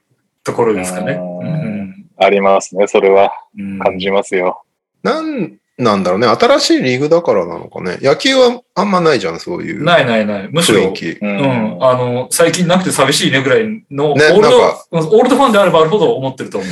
昔はそんなのばっかりだったよね、ぐらいのうん。雰囲気だけど、やっぱ新しいリーグだからなのかな。ガラガラの球場のスタンドで、あの、カップルがチュッチュしてたりとかさ、なんか ミノモンタがいじるやつね。流しそうめんやったりとかさ。あとあの、よく一人で、あの、なんか、綺麗めなお姉ちゃんが座ったらヤジで、おお、お前の女と違うんかみたいな感じで言われたりとか、いうのがあったりしたぐらいだから、まあ、常に横にあったんだけど、新州とね、対戦するとき、岡田選手のフリースローのときはね、ゴール下に集まってスヌーピーの帽子かぶるとかね、ありそうだけどね、他の野球とかだったら。それぐらいやっぱ面白く思っちゃうんですけどね。あーそうか、そうね。巨人の柴田とか、あの、あなたが噛んだ小指が痛いってずっとあの歌われてたしね、相手にね、相手のファンにあのスキャンダルがあった時に。あうーんいやいや。これは何さんだろうな。コメント、ちょっと名前わかんないですけど、まだまだ歴史が浅く簡単にスポンサーが離れうるから慎重にならざるを得ないところもあるのではっていう。なるほどね。うん。まあね、確かにね。そんな厳しいのかね、スポンサーって。どうなんですかね。まあ、厳しいところもあるんでしょうけどね。うん。サッカーってどうなんだろう？野球よりは新しいリーグ。ああ、野球よりはふ、あーあそうか、新しいリーグ。でも B リーグよりはよっぽど古いけど、うん。サッカーでこういう前例ないのかな？サッカーどうなんだろうね。サッカー選手なんかカー選手のやばい話がいくらでもありそうなんかねいくらでもあるでしょ。うん。今の B リーグめっちゃ狙われてるけど、昔のサッカー人気に比べたらまだまだなとこあるからさ、うん確かに確かに。全然もっと狙われてた時期あるはずだよね。うんうん。なんかその、いないよね、B リーグはそういうプレイボーイ的な選手として出てくる人が。ああ、うん確かに。J リーグの早々期だったら、あの、ベルディの武田とかさ。はいはいはい。はいはいは 今はもはやネタにしてますね。そうそう、西麻布に夜行くと必ずいるみたいなこと言われてて。確かに、そう、なんかそういう選手やっぱり一人二人、一人二人と言わず、いても面白いと思うんだけどな。うんてか、いるはずだよね、絶対。いるでしょ、絶まあ、対。いるだろうね。うん間違いなく。いるけど、一生懸命蓋をしてるのか、うんうん。野球なんかね、もう本当まさにそんなのばっかりだったわけで。まあ、そこを隠す意味が何なのって感じはするけどね。ってなるとやっぱりイケメンコンテンツだからっていう感じになっちゃうからさ、そうするとなんか、あなんだそれって思っちゃうファンも出てくるだろうし、ーうん変なのって感じはちょっとしますけどね。イケメンもなあ二次元じゃないんだからね。三次元のイケメンは遊びますよね。って思いますけどね、普通にね。ねねえ、にゃおさん。マジゲのイケメン代表。いやいやいやいや。まあ、うん、人、人間ですからね。大きくくくった。強めじゃないですか。はい。すごいな。TTT よりこの話題話したの。てか今日のニュースで一番長く喋った。確かに。はい。そうそう、行きますか？お次。はい。ああ、もう僕が持ち種はそんなとこです。はい。では、投稿は NBA 方面はありませんので、日本方面ですね。えー、あ、ちょっと待ってくださいね。かね。あ、じゃあその間に。にコメントが来てたんで、うんえーっと、オリミラ君。乾と木下ゆきなも話は出ましたが、何も叩かれないままでしたね。確かああ、あったね。話題になってたね確かにはいね。うん。SNS 確かに。に。縦書きで愛のメッセージを送ったりして。やつやつだ。あれはなんかもう、単純に恥ずかしいという罰を受けてるからいいんじゃないですか。うん、縦縦読みがバレるという。普通に笑って処理したけどな、俺は。そう でも確かにね、別にリーグ側から処分とかはなかったよね、当然。いや、だって B リーグでももそもそもしないって言ってんだからね。そう。B リーあグはしませんよって言ってんだから。チームがやったっていうことね。あ、そうだよね。B リーグは先週の時点で声明出してたんだもんね。そうそうそう。よくはないですよっていうことは出してたね。うん。だからまあ指導はしますけど、まあ、あくまでプライベートなんでっつってたからね。じゃあ市が判断ということで。そうですね。だから新州はしてないもんね、別に何もね。そっかそっかそっか。うん。いや、これでね、新州がじゃあうちもテンパー社長がカットしますみたいな ブームなんだ。やだ、嫌な世の中だね、それは。そうだね。それはちょっとあれだね。はい、というわけで、えーは投稿行きましょう。おお願いします。疲れ様です。ミケルです。京都短歌をお送りします。まだなのか、決まらぬロスター外国籍。そろそろ何か動き欲しい。噂ではロバート・カーターがインスタをフォローしたとかなんとか出てますが、サマーリーグ行って収穫それは寂しいなという本音ですと、送ってくれた直後、お疲れ様です。昨日メールの方にニュースの投稿を送ったのですが、翌日に契約が出たので改めて投稿します。ついに来たディアロ・トユトフ・起こしやす。ハッスルレジェンド、いざ上洛。えー昨シーズン、ハッスルのフーディーを着て、ホームで三河戦を観戦した回がありました。メンフィスファンの思いが届きました。京都から以上。確かにね。ユドフね。すげえな。ハッスル、あハッスルのフーディーか。ユドフのハッスルジャージーとか思ってたら熱いですけど、ね。ああ、そっかそっか。メンフィスファンなんだもんね。はい。えー、そして、お疲れ様です。ダブアツです。島根短歌を投稿します。島根でもコロナ陽性一人出る。個人練習徐々にスタート。陽性者が爆発的に増えており、参院もなかなかに増えています。まだまだチームは合流していません。これからの指導を待ちわびています。今週もにゃお先生にクイズです。えー、ドイケソさんから出産祝いとして、川崎のマスコットがあしらわれたスタイとフォークスプーンをいただいてましたね。さて、川崎のマスコットの名前は何でしょこれはまずいぞ。前、前やったんじゃない前、前やったよね、この番組。前やりました。いや、これは答えないとまずいぞ。多分、ああ、やべえ。あー前回だって言ったんでしたっけ？テバーで間違えたから。えっとね、結構普通の名前だったんだよな。なんだっけな。ラルフとかじゃないですか。うニュアンスだけあってる。うんかすってるのよ、かすってるのかすってる。かすっこれてる。申し訳ないな。これ申しドイ訳ない。ケンから嘘やろ、てんてんてんって来てる。こいつは申し訳ない。土井健の、土井健の思いは通じてなかったですね。正解は？正解はロールくんでした。最近のお子さお子様関連のニュースがございましたら、ぜひ教えてください。鳥取からは以上です。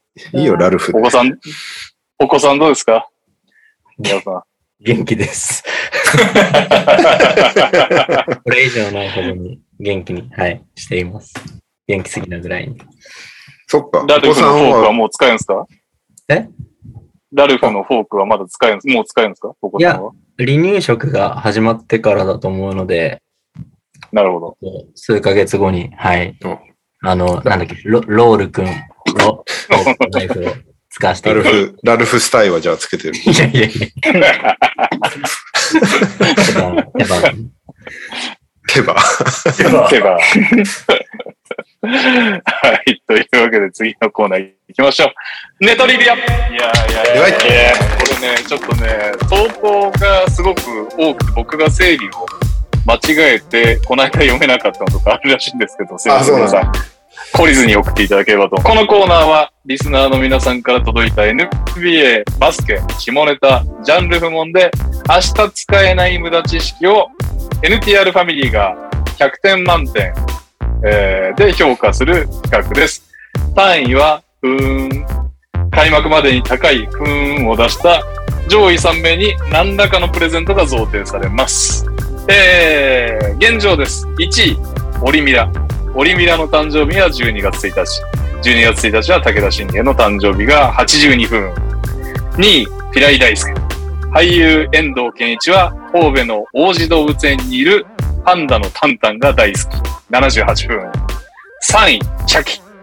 アダルトビデオのタイトルやジャケットなどでよく見かける、主に女性の性的絶頂を意味する悪夢という言葉はフランス語69分ということで、60系では70分を超えると、えーランクインしていきますので皆さんね、ぜひぜひ応募よろしくお願いします。ということで今週分いきますが、その前に、レオさんからですか？今週は、持ち点が 5, えー20 5人だから20点、20分ってこと ?20 分ですね。はい。せ先週えらい多かったんだよね、持ち点。確かに。えーということで、張り切っていきましょう。お疲れ様です。孝太郎です。ネトリビアへの投稿です。ネットフリックスの映画、マン・フロム・ザ・トロントに5秒ぐらい出演したヤマピーこと山下智久。撮影でトロントに滞在してたいしていた時に味噌ラーメンを食べていました。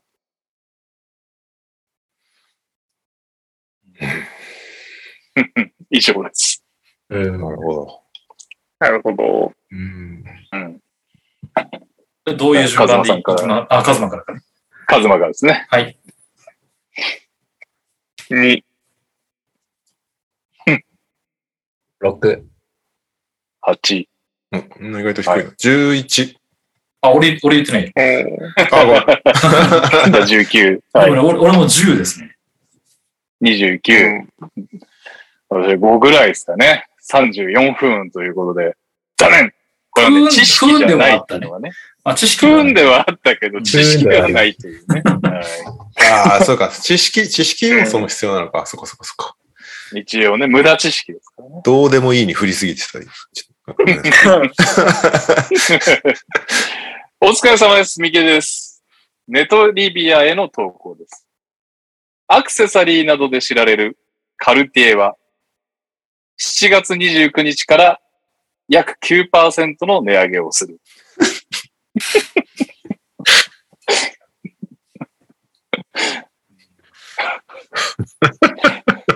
うん。まあ、そうだよな。これだと思ったんだろうな。はい。カズマさんお願いします。5、5、2、2、7。はい。え？8。?8、15。あ、一緒だ。8。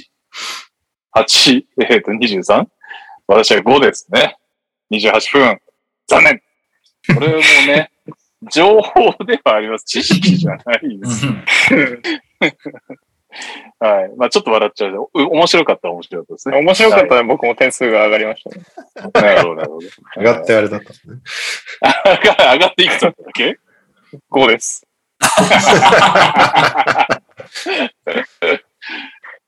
LTR の皆様こんばんは、平井大輔です。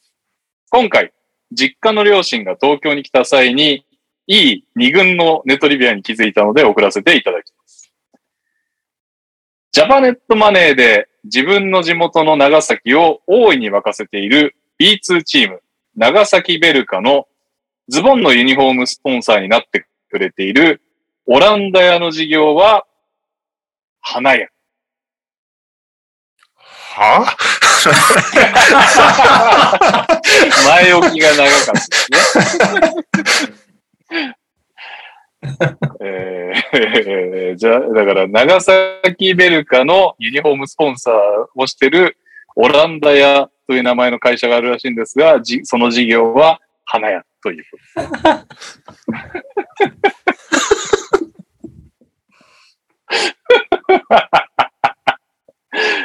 うんはい。カズマさん行きましょはい。3、う。3、はい。12、お、15も。11。お、26。13。えっ、と、39。私も12でしたね。残念届かずですね。いや、これはね、結構ね、なんか、えー平井大輔さん得意ですよね。本当に。まあ、一応知識そうね。だけど、マジでどうでもいいところをね。バランスがいいよね。カズマは何がダメだったの、うん興味ない。いや、そういうことなのいやいやそういうことだろこれ。あんまりピンとこなかったですね。そもそも。まあしょうがないですね票割れるのはしょうがない。渋谷のとかあったら、まあ、もうちょっとピンときたかもしれないですけど、いやもうそんなビーツ見てないんで、P1 が良かったですね。ここ？難しいね、このこのコーナーね。難しいね、ちょっとずつでもあれだねね。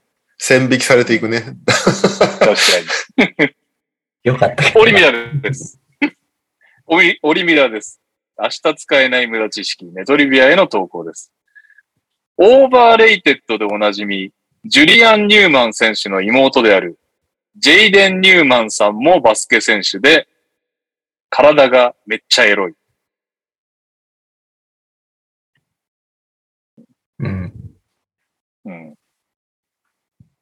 いですか？どうぞ。?1、4、4、はい、5、2、はい、7、2。9、3、12。人間、まあ、僕は調べましたけどね。体がどうエロいのか調べましたけど、どう、どうだ調べなきゃいい。いや、もう、ドッカンドッカン、ドッカンドッカン系です。多分、僕は好きですけど、ですし、僕は好きですけ昔から、ど、カズマさんとかニャオさんは好きじゃないんじゃないかなっていうぐらいの。昔からこういう感じなんですよ。僕はそもそも知ってましたもん。あ、そうなのへーえーインスタとかも、あの別に見に行ったりはしてないですけど、あの、ジュリアン・ニューマンが好きなんで、はい。兄弟とか、あ、そうなの家族のことをなるほど。はい。だから知ってまはい。女系には強いんだね。なるほどね。さすがですね。はい。えー、まあやっぱね、なんかこう、ググりに行かなきゃいけないやつは、あれですね、ちょっと違うかなという気まあ、がします。そうだね。ワンクッションになっちゃうからね。はい。うんアトムの子供さん。NTR ファミリーの皆さん、おはこんばんちは。も、もはや、この挨拶の仕方を Now でホットなハイヤング世代は聞いたことすらないということを最近知ったおっさんです。えー、ん ?SP、あ、スパイファミリースパイファミリーのポッドキャストで主役3人の声優が冒頭の挨拶の時に、これなんて言えばいいんだって戸惑っていて、あ、知らないんだと思った次第です。各位私もオリジナルかどこなのかはっきり知りませんが、えーラジオ少年だった中学生時代から大学まで、さらに社会人になってもずっと媒体は変われど、ラジオや音声コンテンツを聞き続けていました。時にメールや電話などで投稿することもあったわけで、読まれても読まれなくてもドキドキしながらオンエアを聞いたものでした。読まれた時には右から入ってきた言葉に大興奮し、一日そわそわしてたことを思い出します。対して NTR は投稿するとほぼ間違いなく読まれるという逆の緊張感にドキドキしています。出来が良くても良くなくてもそのまま公開されてしまうので、今の SNS のようですね。若い人はこの感覚に慣れているのでしょうかそれともやはりテキストと音声とで緊張の度合いが異なるのでしょうか？気になるところです。さて、前置きが長くなりました。ネトリビアです。長すぎます。長いよ。もう点数下がってきてるもんね。今のところ0点ですよ、こマイナススタートだもんね。長いですよね、これ。えーいきますよ。えー日本人のレイコさんがジャズダンサーズに合格しました。ジャズダンサーズだからといって、レイコさんはジャズダンスばっかり踊るチームに入ったわけではありません。当然、ユタジャズのチアダンサーのチームに入ったのですね。ちなみに、ジャズダンスとは、ああ、もうダメだ。長い ネトリビアに入ってからも長い。ああ、もうこういう方向で笑わせに行くのは良くないと思うな。ちな、ちなみにジャズダンスとはバレエの要素を取り入れたダンスのことですが、最近では踊るときにかかっている曲の多くがジャズの曲ではありません。ではなぜジャズというのでしょう？それはもともとにじ、ああ、もう。えー、それはもともと20世紀初頭のアメリカでアフリカ系アメリカ人がジャズミュージックに合わせて踊っていたのでこういうのだそうです。だから、ジャズダンサーズとジャズダンスとジャズが薄くつながりましたとさ。はあお疲れ様です。う んまあ面白かったけどね。もう、もう、もうダメですよ。この長いっていう笑 いは。長いよっていうツッコミはもういいです。そうね。はい戦略だったのかもしれないですね。こういうね。うん。ちょっと面白かったです。いいですか？はい。マイナス5。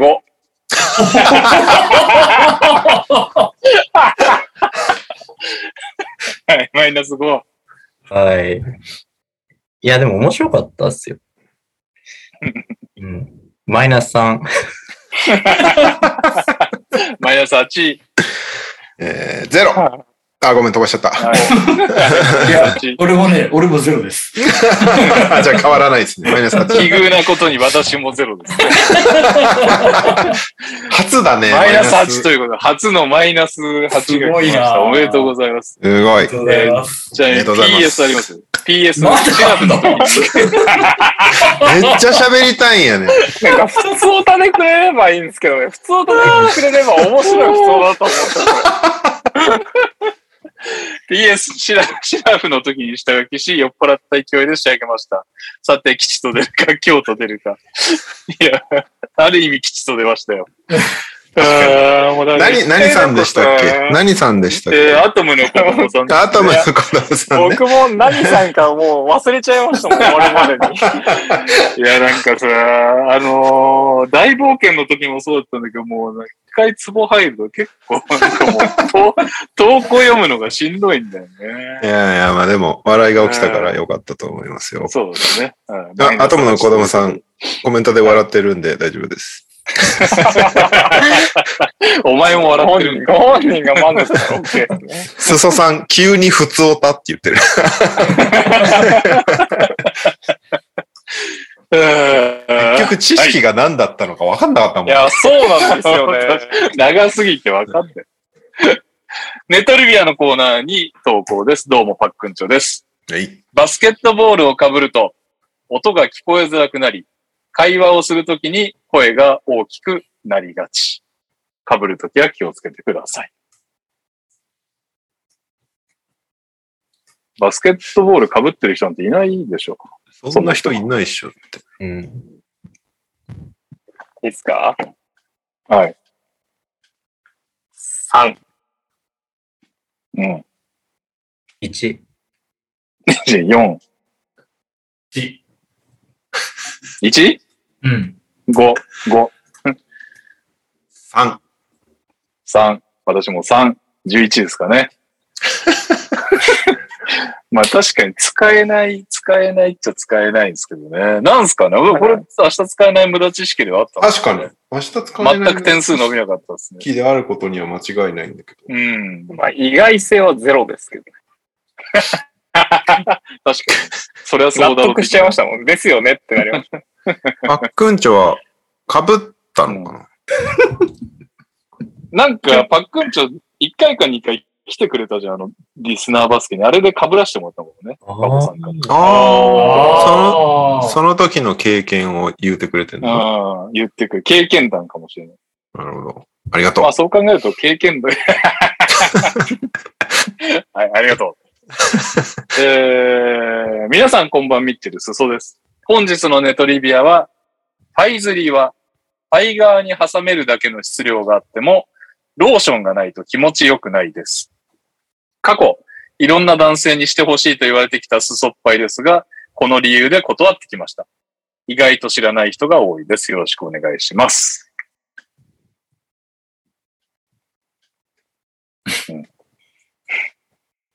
うん。いきます。うんはい。2、2、1。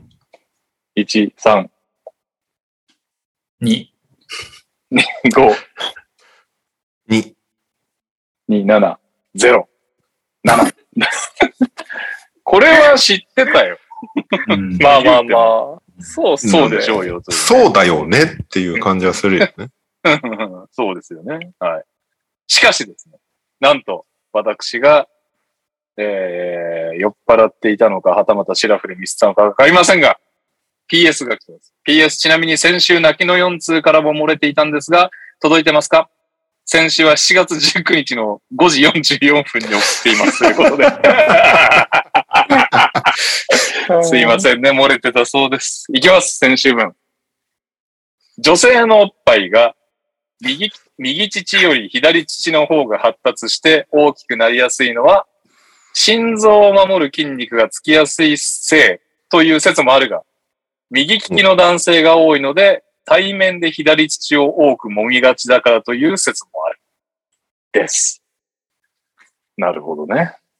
鉄か。ふわっとしてますね。確かに。確かに。説か。はい。はい。6、おう6、4。うん。4、10、5、15、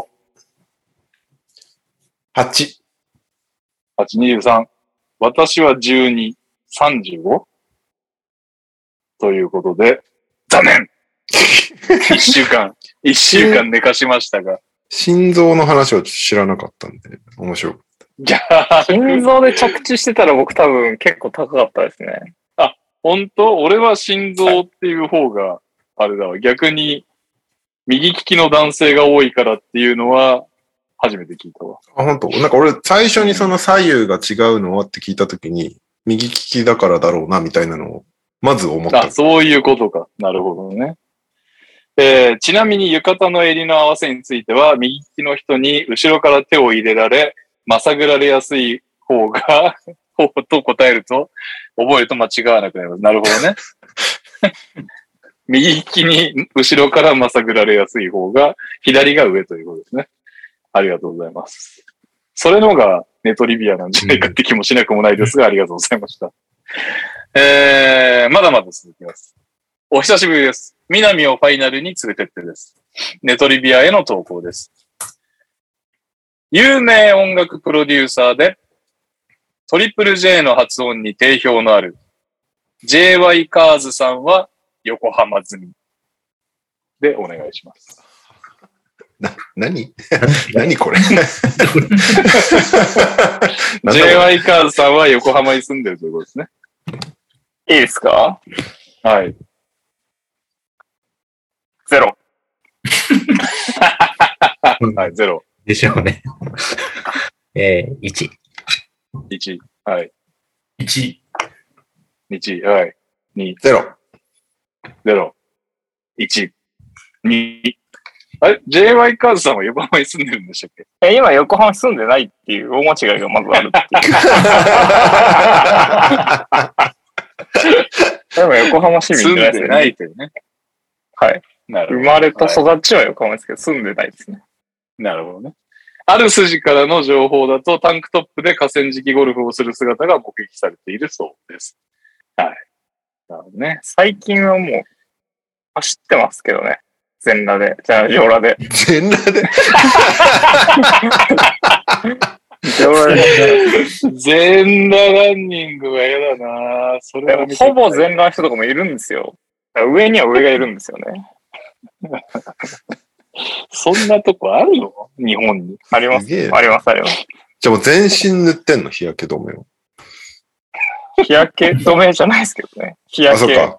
スプレーだもんね。あの、日焼けスプレーだもんね。日焼けスプレーをシュッシュッシュッシュッってやっていきます。はい。えー、こんばんは、土井健です。ネトリビアへの投稿です。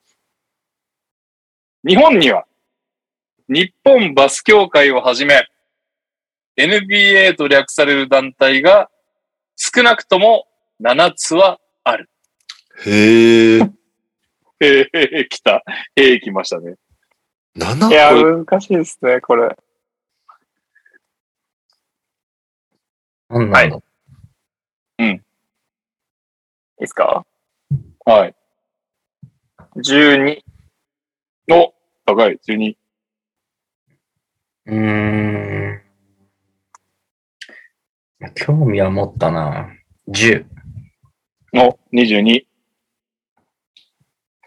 8、の、30。9。39。私は、12。51? うん。おー。久々に50は超えましたね。これ、えー、ちなみに以下は採点後にお願いしますということだったので、採点が出ましたので読み上げますと、ちなみに以下が土井県調べの NBA です。日本バス協会、日本ビリヤード協会、日本バドミントン協会、日本ビリヤニ協会、日本バーテンダー協会、日本バトントワリング協会、日本中央ブライダル協会。えー、ビリヤニって何？わからないです。食べ物。食べ物じゃないこれ。ビリヤニバトントワリングもわからないです。バトントワリングはそのままでしょ。バトンをトワリングするんでしょ。トワリングって何？くるくるって。えー、ビリヤニは食べ物じゃないインド料理だ。食べ物だとえ思う。ー、知らなかった。えー、えーだな、もっとせいだな。少ないな、これ。あえはいて補足補足を採点後に持ってくるスタイルね。そうそうそう。みんな補補足補、足したいんだね、みんなね。確かに。補足したがりよね、みんなね。ネトリビアへの投稿です。はじめまして、NTR ネームハッシーと申します。ありがとうございます。はじめまして、初投稿。ネトリビアで念願の初投稿をしたいと思います。ありがとうございます。数年前、街で孫メーカーを見かけました。うん彼はピザ3枚を折りたたんで食べていました。味はすべてペパロニで、セットのドリンクはスプライトでした。ヤマヤマピーに続く目撃情報。確かに。これは、あれだよね。ダウンタウンデラックスに投稿するやつだよね。そうね。孫メーカーがとか言われて採用されないでし はい。いきます。うんうん7。ょ。7。うん。初投稿ありがとうございますの6。13。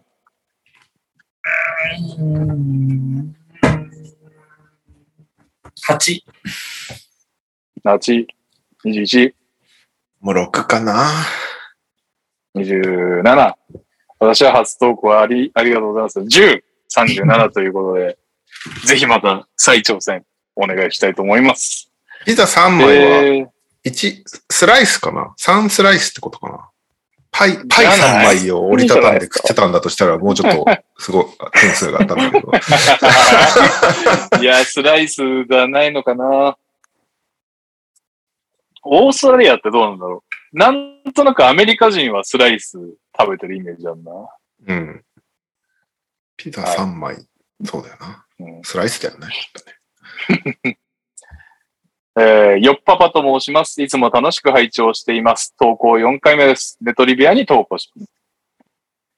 BJ リーグで MVP を取った情報正史選手より、彼のお父さんの方がだいぶ背が高い。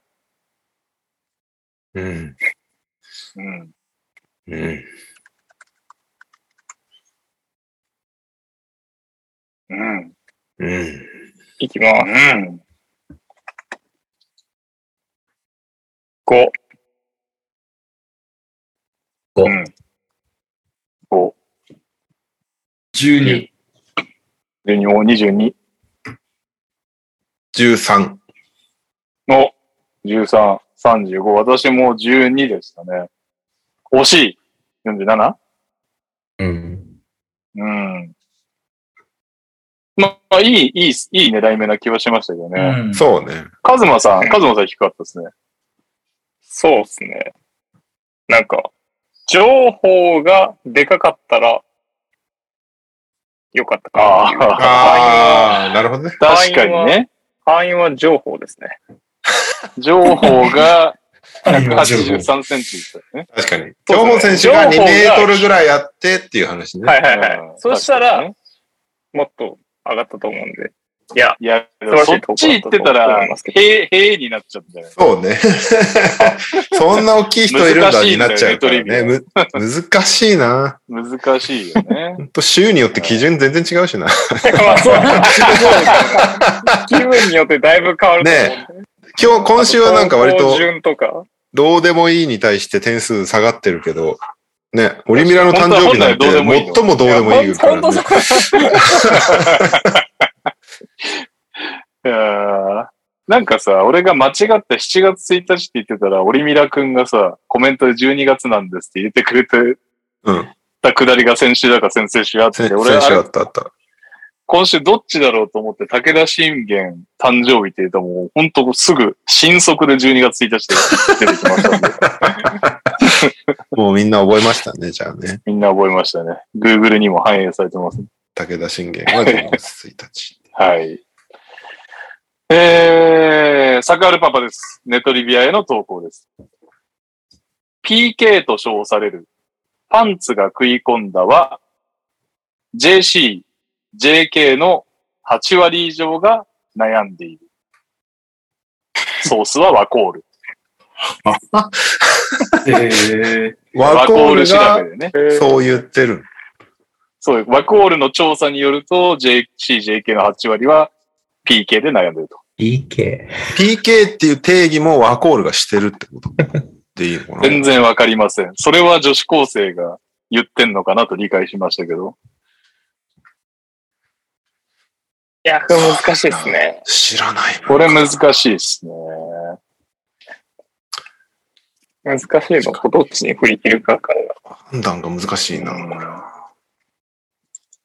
はい、8い割。きますね。うん。15。おお、高い。奇遇だね。14。お29。11。おん ?40? 14。お !54!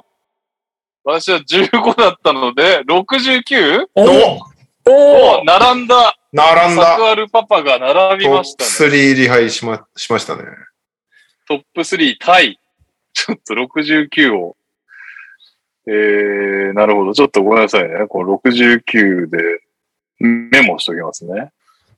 えー、あ、すすさん、PK って昔流行り言葉みたいなのでありましたよね。だって、そうなんだ。全然知らなかった。えありました、ありました。ー、そうえ、入ってませんでした？や、全然知らない。あの、ネトゲでプレイヤーキルの略っていう印象しかない、俺、PK って。えへー。ーペナルティーキックしか思えない。ああ、そ、それももちろんあえる。ーパンツの下りは一時期流行った気がしますね。JC も JK も同じく8割なのかな？ああ、どうなんですかね。いや、どうでもいいんだけどさ。いやー、絶妙な知識でしたね。うん。まあ、使わないね、確かに。そうね使わないねうん。ちょっと気持ち悪い感じになっちゃいますからね、これ。無理やりトークで持ってこうとしちゃうここにあえてね、持ってこうとしたらね、そりゃね。と。うん。最後の挑戦者になります。はい。こんばんは。青ピクミンです。ネトリビアへの投稿です。青ピクミンさん最近いっぱい送ってくれますね。うん。ドイツ語には、ドラヘンフッターという言葉がある。直訳すると、竜の餌。夫の悪い振る舞いに怒った妻から許してもらうために送るプレゼントという意味。だからこのね、長いセンテンスがその、まあ、夫が悪さしちゃった時に怒った妻に許してもらうために送るプレゼントって、日本語では言わなきゃいけないけど、ドイツ語だと一単語でドラヘンフッターという言葉があるということですね。なるほど。え、なんて意味だって言ってたっけ？ドラヘンフッター。略。あの、本竜の。餌。竜の餌。うん。奥さんが竜ってことか。そういうことですね。ドラヘンフッター。ドラヘンフッタドラヘンが竜なんだろうね、きっと。ー。でしょうね、多分ね。フッター。餌。フッターです。なるほうーん。うんうん。ど。これもなかなかの、うん、でも、いや、いい、いい。僕は結構好きなんでいきますよ。はい。16。おお、すごい。高16、僕ね、10ですね。26。18。おお、すごい。おお、高っおー待って待って。44? 合ってる？44です。はい、44。13。お、57! すいません。私は10でしたね。67。いやあー、惜しいいません。なんかね、ちょっと、これをね、半分兵だなという。僕も使えなくもないなという。そうなんだ確かにね。難しかったんだようんね。いや、これまさかの俺にかかってるパターンだった。いや、結構、すごいね、コーナー的には正しい回答なんだ。うん。はいうんうん。ただ思ったほど心が動かなかった。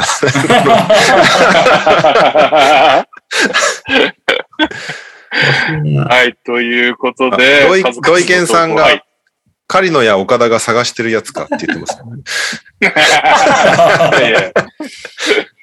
いやいや。いや。許してもらおうとしてないから、あの二人は。もうもう別れる方もう別れようとしてるからね。はい。ということで、ちょっとすみません。猫さんとですね、右さんが、もう最後なんですけど、普通おかないでエンディングだけなんですけど、やっていきます。もう一回やります。あ、じゃあ、大丈夫ですよ。エンディング。はい、じゃあ、はいちょっぱやで読ませていただきます。オリミラです。エンディングへの投稿です。夏によく聴く曲でお願いします。えーこんばんは、青ピクミンです。ネトリビアのネタを探していると気になったことを調べることが楽しくなってきてしまいました。ありがとうございます。そこで、皆さんの気になっていることを教えてください。ちなみに、放熱クラスターの私の気になっていることは、マイルズ・ブリッジスの行く末です。えー、やべえ。えっと、あともう一個がサクアルパパで久しぶりのエンディングへの投稿です。次の世界陸上のメインキャスターは誰が良いでお願いしますなんですけど、すいません。間違えて一個ネトリビアここに入っちゃったんで、もうこれも高速で読ませてもらいます？すいませんね。先進的。青ピクミンです。もう一つネトリビアへの投稿です。とある論文で明らかになったこと。かぐや姫に登場するおじいさんは42、3歳。えー、えー、えー出典、出典もっと変な論文、著者3級達夫だそうです。おお、達夫さん。はい。そうなんだ。ええー、えー。へえ、へえなんだよね、これ。A だね。の。はい、加藤さん、ちょっと二人が急いでるんで、速攻得点してください。お。お、はい。えー、だけど、うん、11かな。お、お、高い。16、7。7、23、に、2、め25ち。ゃめちゃ興味深かったんだがって。強いっすね。はい私も5なんで30ですね。へえが強かったです。うんでもありがとうございました。ありがとうございはいます。。で何でしたっけ？来週も懲りずに投稿してほしいんですが、エンディングは夏によく聞く皆さんの気になっていること、えー、世界陸上のメインキャスターは誰が良い？この3つですね。え、夏によく聞く皆さんが気になってること？夏によく聞く曲、言えてないけど、あーじゃあ夏によく聞く曲、はい。夏によく聞く曲、皆さんが気になっていること、えー、世界陸上のメインキャスターは誰が良い皆さんが気になってることってすごい広くない？いや、そうっすよね。うん。俺でもこれ気になっていることはあるな。気になってることはある。ああ、そうですね。いいですよ。俺も全部いけますね。おー気になってること。曲以外は全部いけんな。メインキャスターでもいいいし。きますか、じゃあ。はい。はい。じゃあ気になっていること私が言って、カズマで終わろうと思います。本日のエンディング。気になっていること。3、2、1。キャンプ場のトイレ状況。ほうおーリブゴルフ。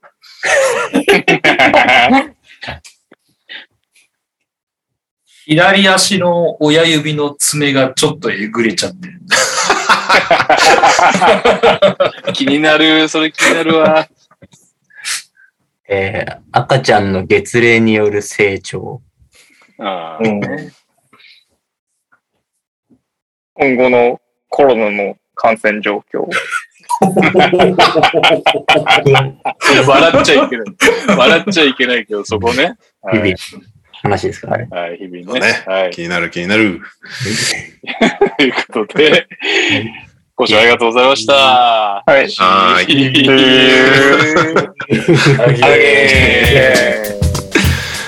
いいやいー、やアートムの子供で笑ったな てか、このコーナーあれよね。カズマが結構キーマンだよね。キーマンだね。初手。順番、初手順番を変えてみます。確かに、来週変えてみるトニさんからでいいね。でも、かえ？来週。ですか、点数最初に、最初に柴ちゃんが読んで、上上かあ俺から？ら行くっていう。あーまあいいけど、俺から読んで俺から点数つけて、なんか、まあいいか。はい。まあまあ、ちょっとね、じゃあ、お二人忙しいでしょうから、ありがとうございますお疲れ様でございました。ありがとうございましたありがとうございました。お疲れ様です